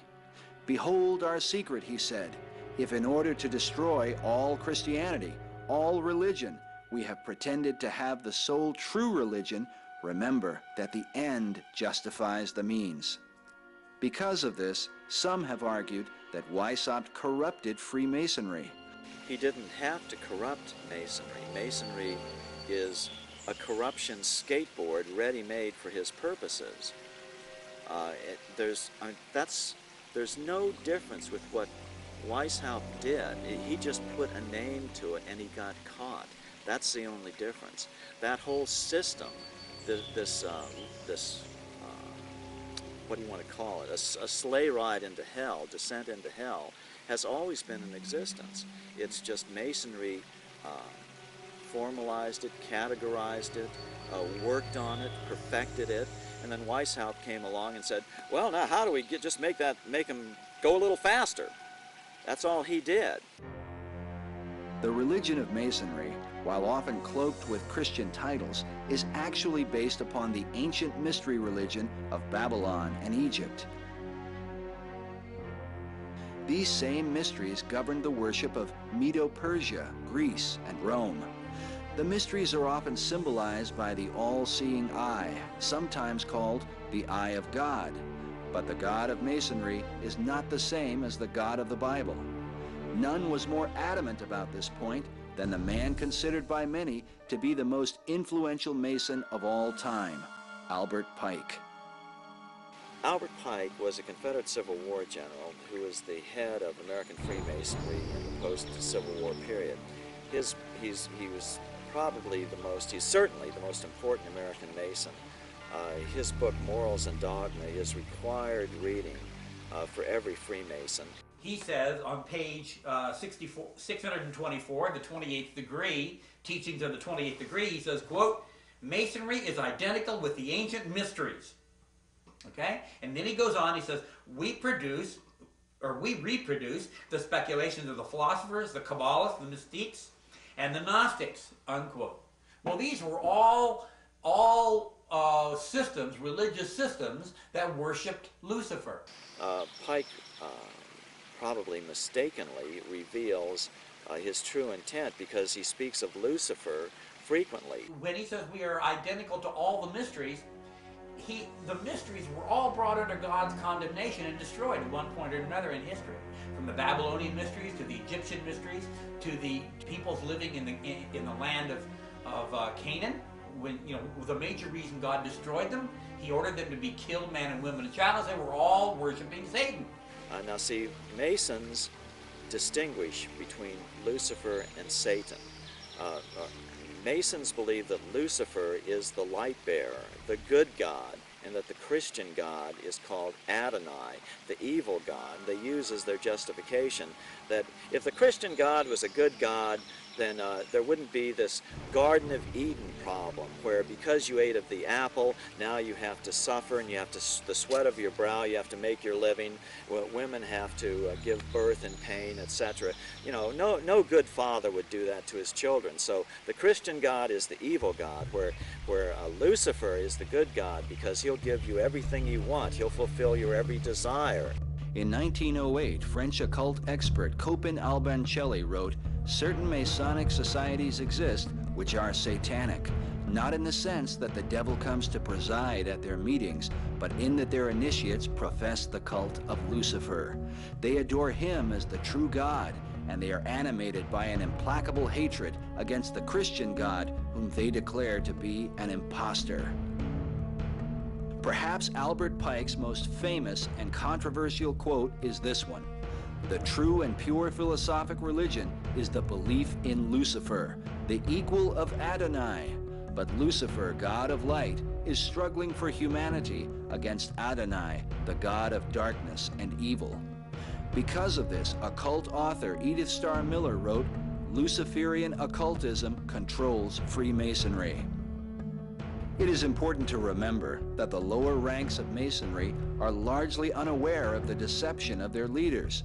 Master Mason Manly P. Hall, who said that when the Mason learns the mystery of his craft, the seething energies of Lucifer are in his hands, also made it clear that Freemasonry is a fraternity within a fraternity, an outer organization concealing an inner brotherhood of the elect. Meanwhile, Albert Pike wrote in his famous Morals and Dogma that symbols are displayed to the initiate, but he is intentionally misled by false interpretations. It is not intended that he shall understand them, but it is intended that he shall imagine that he shall understand them. Jesus said, I spoke openly to the world, and in secret have I said nothing. Nevertheless, secret societies, by their very nature, openly reject the example of Christ.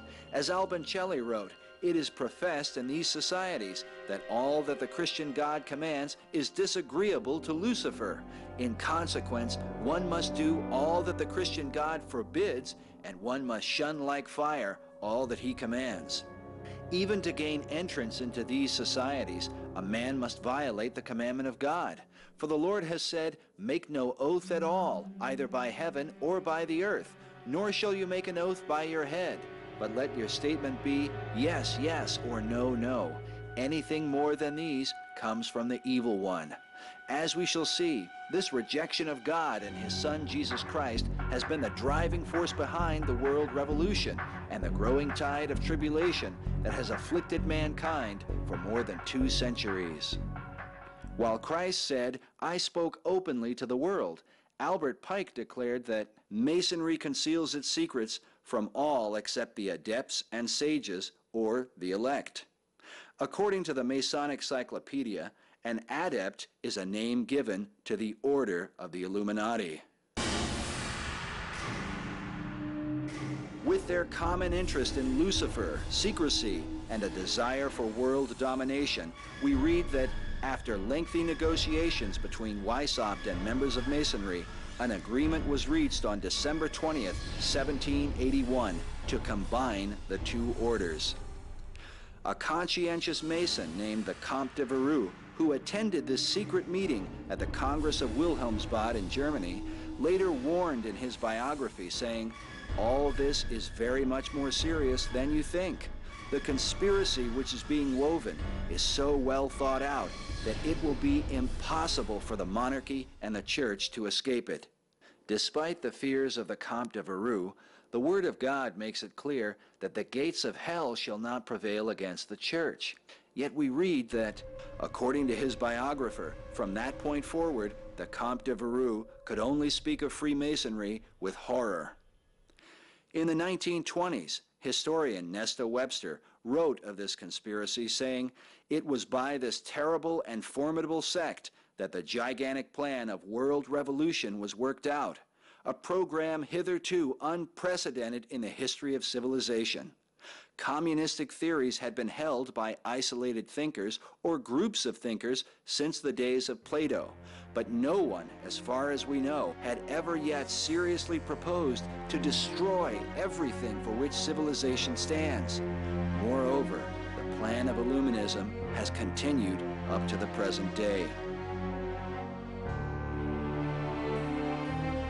In 1784, the Illuminati were exposed by the Bavarian government, who issued an edict forbidding all secret societies. They seized documents which exposed the workings of the order and became convinced that they were planning to take over the world by way of revolution. So concerned were they, they issued an official document to the governments of Europe called the Original Writings of the Order of the Illuminati. Sadly, the powers of Europe did not take the warning or the Illuminati seriously. In 1790, the famed occultist and magician Cagliostro was arrested by the Inquisition in Rome. He told them that he had been initiated into the Illuminati in 1783 and was shown a book which stated that Illuminism was a conspiracy directed against thrones and altars and that the first blows were to attain France. The first Illuminist uh, overthrow of a nation was the French Revolution. Most of us in our world history classes were pretty much taught that the French Revolution was glorious and that the the uh, uh, French monarchy was terrible, and uh, so the, the public finally rose up and broke into the Bastille and took the guns and went out and had a revolution and kicked out the monarchs. That's what, we, that's what we grow up with, but that's not the fact of the matter.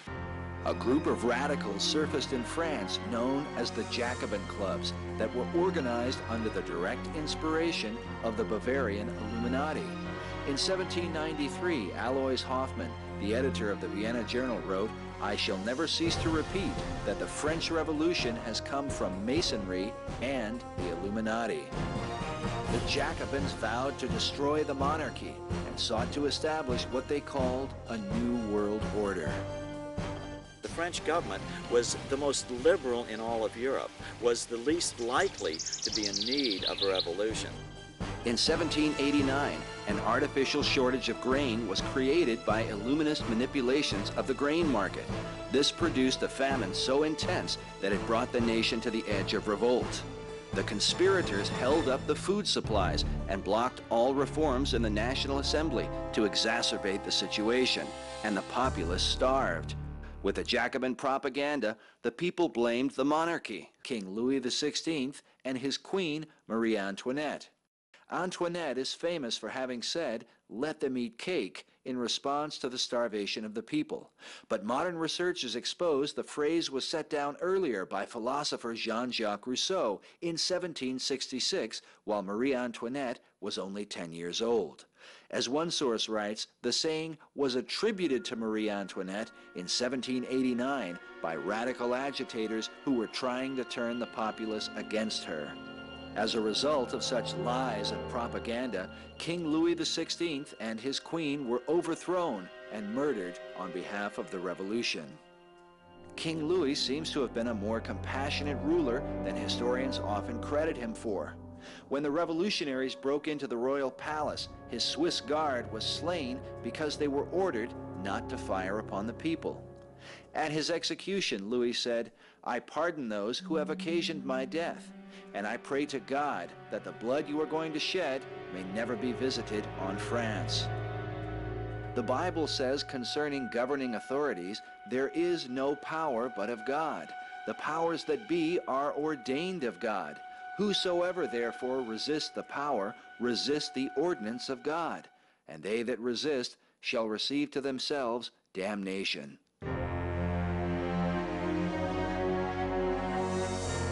While pretending to fight for the rights of the people, the Jacobins with their satanic agenda became more bloody and tyrannical than most monarchies have ever been.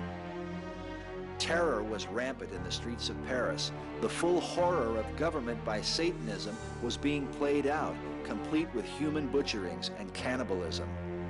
During the Reign of Terror, approximately 18,000 citizens were sent to the guillotine, and many more died in prison without being formally brought to trial. Adam Weishaupt sent his hand-picked representative into Paris, a man named Anacharsis Cloots. Cloots arrogantly claimed to be the orator of mankind and called himself the personal enemy of Jesus Christ. He then set about to remove all traces of Christianity from France. He even abolished Sunday and attempted to create his own calendar. But perhaps the most ghastly and horrific element of the French Revolution was a program that would set a pattern for wicked governments ever after. In 1793, the revolutionary leaders embarked upon a fearful new project called depopulation.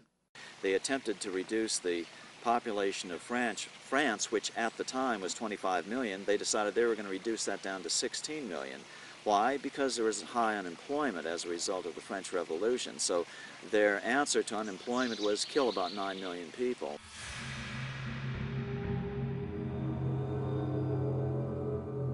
The Jacobins toiled over maps and selected in each region the number of citizens to be murdered. In Nantes, 500 children were killed in one butchery, and 144 poor women who sewed shirts for the army were thrown into the river. Stone quarries were a favorite site for mass extermination, and it was said that many quarry operators had to shut down due to the piles of bodies. While the depopulation program failed to achieve its goal of slaughtering 9 to 17 million people, the death toll taken at the time records about 300,000 murdered.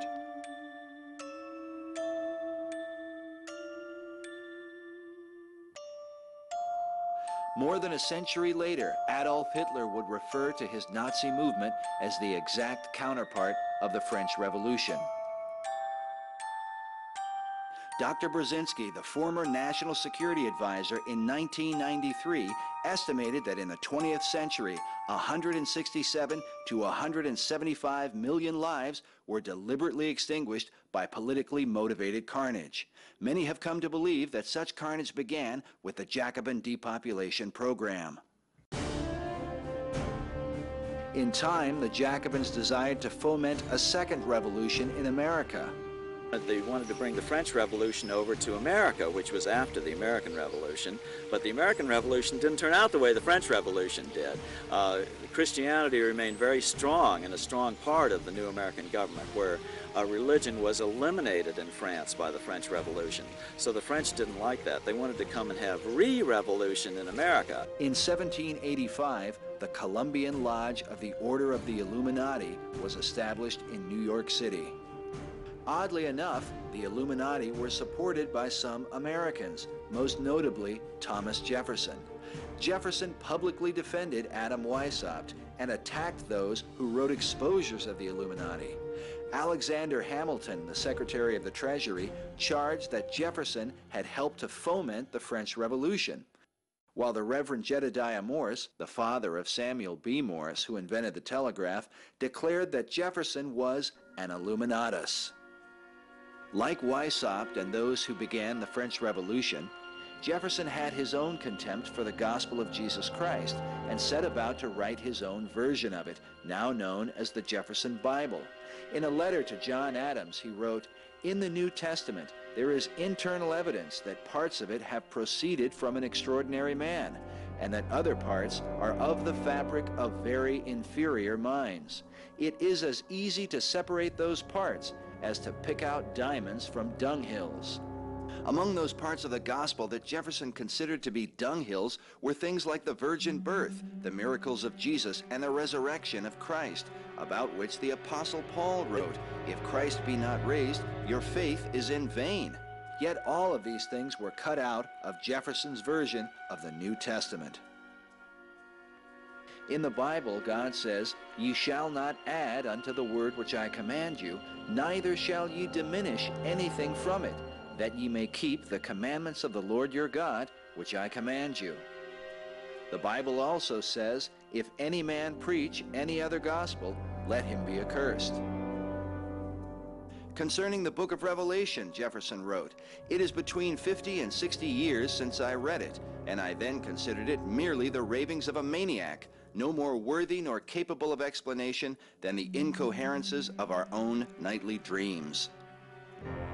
Jefferson's tombstone seems to best define his true faith, an Egyptian obelisk that he himself designed prior to his death.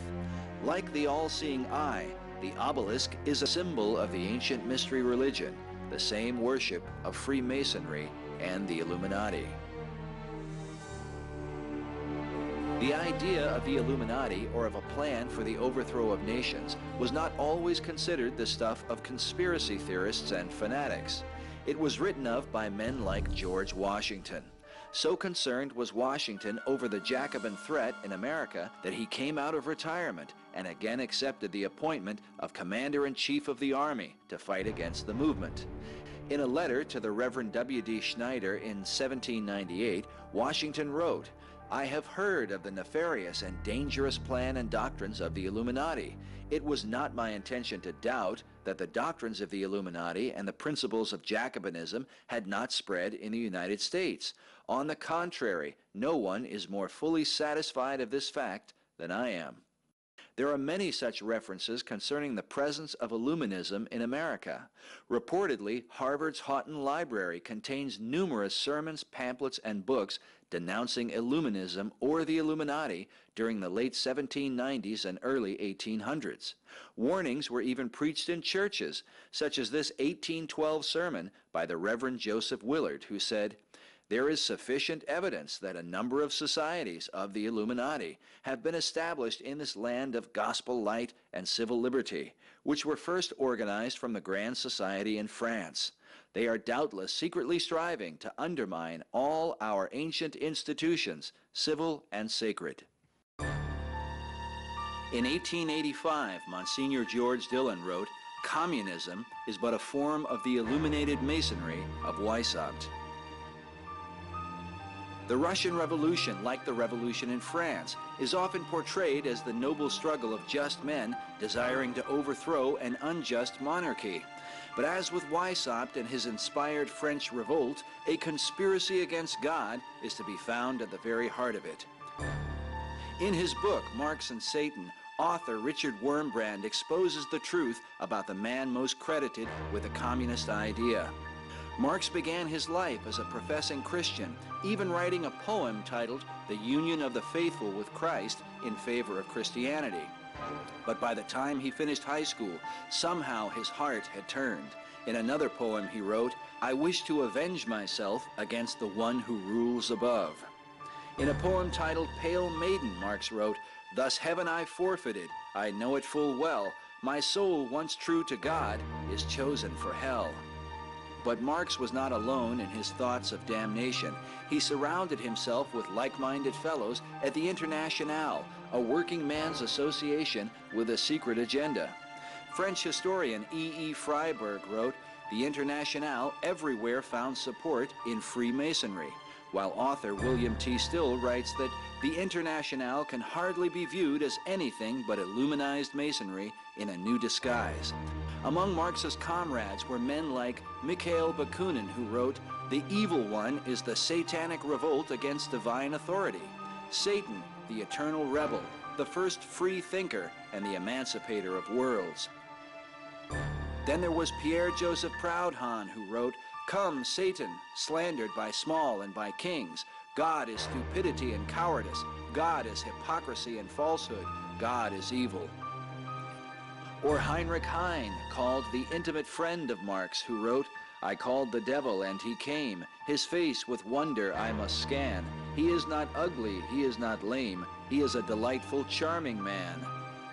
Wurmbrand writes that Marx and his comrades, while anti-God, were not atheists as present-day Marxists claim to be. That is, while they openly denounced and reviled God, they hated a God in whom they believed. When the revolution broke out in Paris in 1871, the Communard Flourens declared, Our enemy is God. Hatred of God is the beginning of wisdom. Marx greatly praised the Communards, who openly proclaimed this aim. Such was the thinking of the men whose influence would change the world through communism. As Nesta Webster wrote, the Internationale became simply an engine of warfare against civilization. Just as the Jacobin Club had openly executed the hidden plan of the Illuminati, the Internationale, holding within it the same terrible secrets, carried on the work of world revolution. This revolution would next enter into Russia to overthrow Tsar Nicholas II and his family, who were brutally murdered on July 17, 1918. As with the French Revolution, the powers that took over were far more bloodthirsty and cruel than any monarch in Russia's history. The two chief instruments, Lenin and Trotsky, inspired a civil war that cost 28 million Russian lives. When Joseph Stalin inherited Lenin's legacy, he would be called the most dictatorial and murderous tyrant the world had ever known. His own daughter said of him, quote, a terrible demon had taken possession of my father's soul.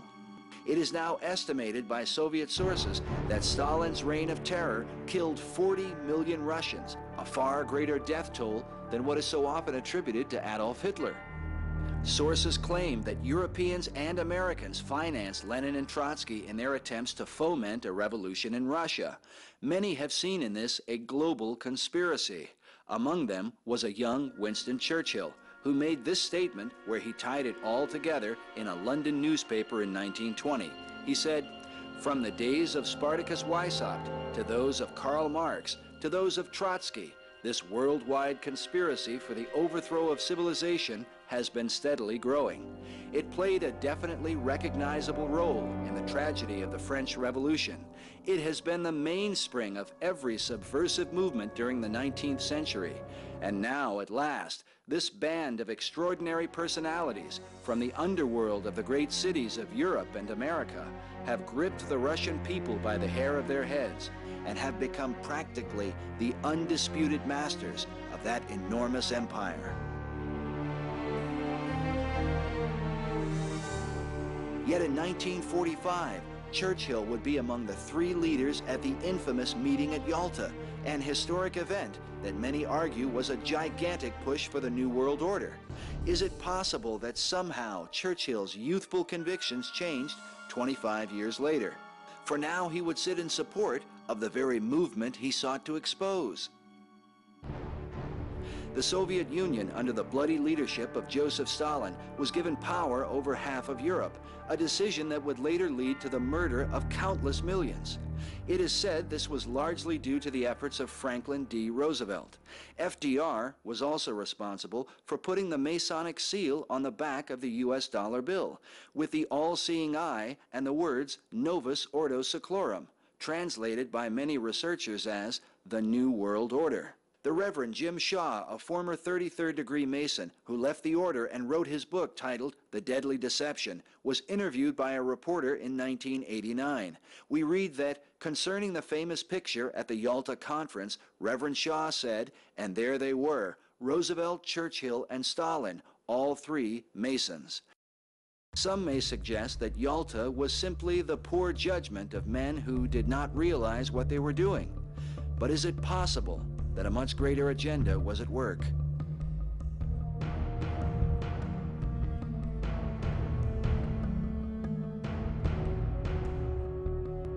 In 1830, Adam Weishaupt died at the age of 82. In time, the power of Masonry and the Illuminati fell into the hands of two chief men, Albert Pike in the United States and a man named Giuseppe Mazzini, the head of Italian Masonry, who is alleged to have said, quote, our final end is that of Voltaire and of the French Revolution, the destruction forever of the Christian idea. Together, Pike and Mazzini devised a diabolical plan to finally bring about the New World Order. In 1871, Mazzini issued a letter in which he outlined the final three-part plan for ridding not just Europe, but the entire world of Christianity, bringing it under the illuminated dictatorship of Luciferianism. Here in Washington, D.C., beneath a statue of Albert Pike, author William T. Still explains the contents of this remarkable letter. Uh, this was a letter that was written by the head of European Masonry, a man by the name of Mazzini, who wrote, wrote it to Albert Pike about 1871. Uh, it was in the British Museum for a number of years on display, so we know it existed. It's now disappeared, incidentally. The subject of the letter was to try to figure out a way to finally get humankind uh, to give up their cherished concept of nationalism and finally give in to the New World Order internationalist construct. Uh, the letter called for a series of three world wars. The first war would uh, be to depose the Tsar in Russia so they could uh, uh, create uh, an experiment in the control of populations, have a nation to do that in. Then the Second World War would allow this new nation to take control of Europe. Of course, they only got half of Europe, but that was the best they could do under the conditions after World War II. Then the Third World War would be between the Jews and the Muslims and would bring about the Battle of Armageddon and would finally make mankind so sick of warfare that they'd give up their cherished concept of nationalism and give in to their new, the New World Order concept. If these things are so, and if such a letter really did exist, what does this suggest about the world's conflict in the Middle East? And this is the number one problem that the United Nations faces today. Everybody knows it. Talking, everyone's afraid of, you know, what happens if, you know, this powder cake starts off in the Middle East and maybe looking at World War III. Can this be the conspiracy of kings and rulers mentioned in the Bible? Mazzini wrote of the Third World War that it will provoke a formidable social cataclysm and the most bloody turmoil. Then everywhere the multitude, disillusioned with Christianity, will receive the true light of the pure doctrine of Lucifer. The Bible says, worship God, for the testimony of Jesus is the spirit of prophecy. And I saw heaven opened, and behold, a white horse, and he that sat upon him was called faithful and true. And I saw the beast and the kings of the earth, and their armies gathered together, to make war against him that sat on the horse, and against his army. The Bible says of the kings that shall come, These shall make war against the Lamb, and the Lamb shall overcome them, for he is Lord of lords and King of kings. Therefore, O Son of Man, say to them, As I live, says the Lord God, I have no pleasure in the death of the wicked, but that the wicked turn from his way and live. Turn ye, turn back from your evil ways, for why will you die?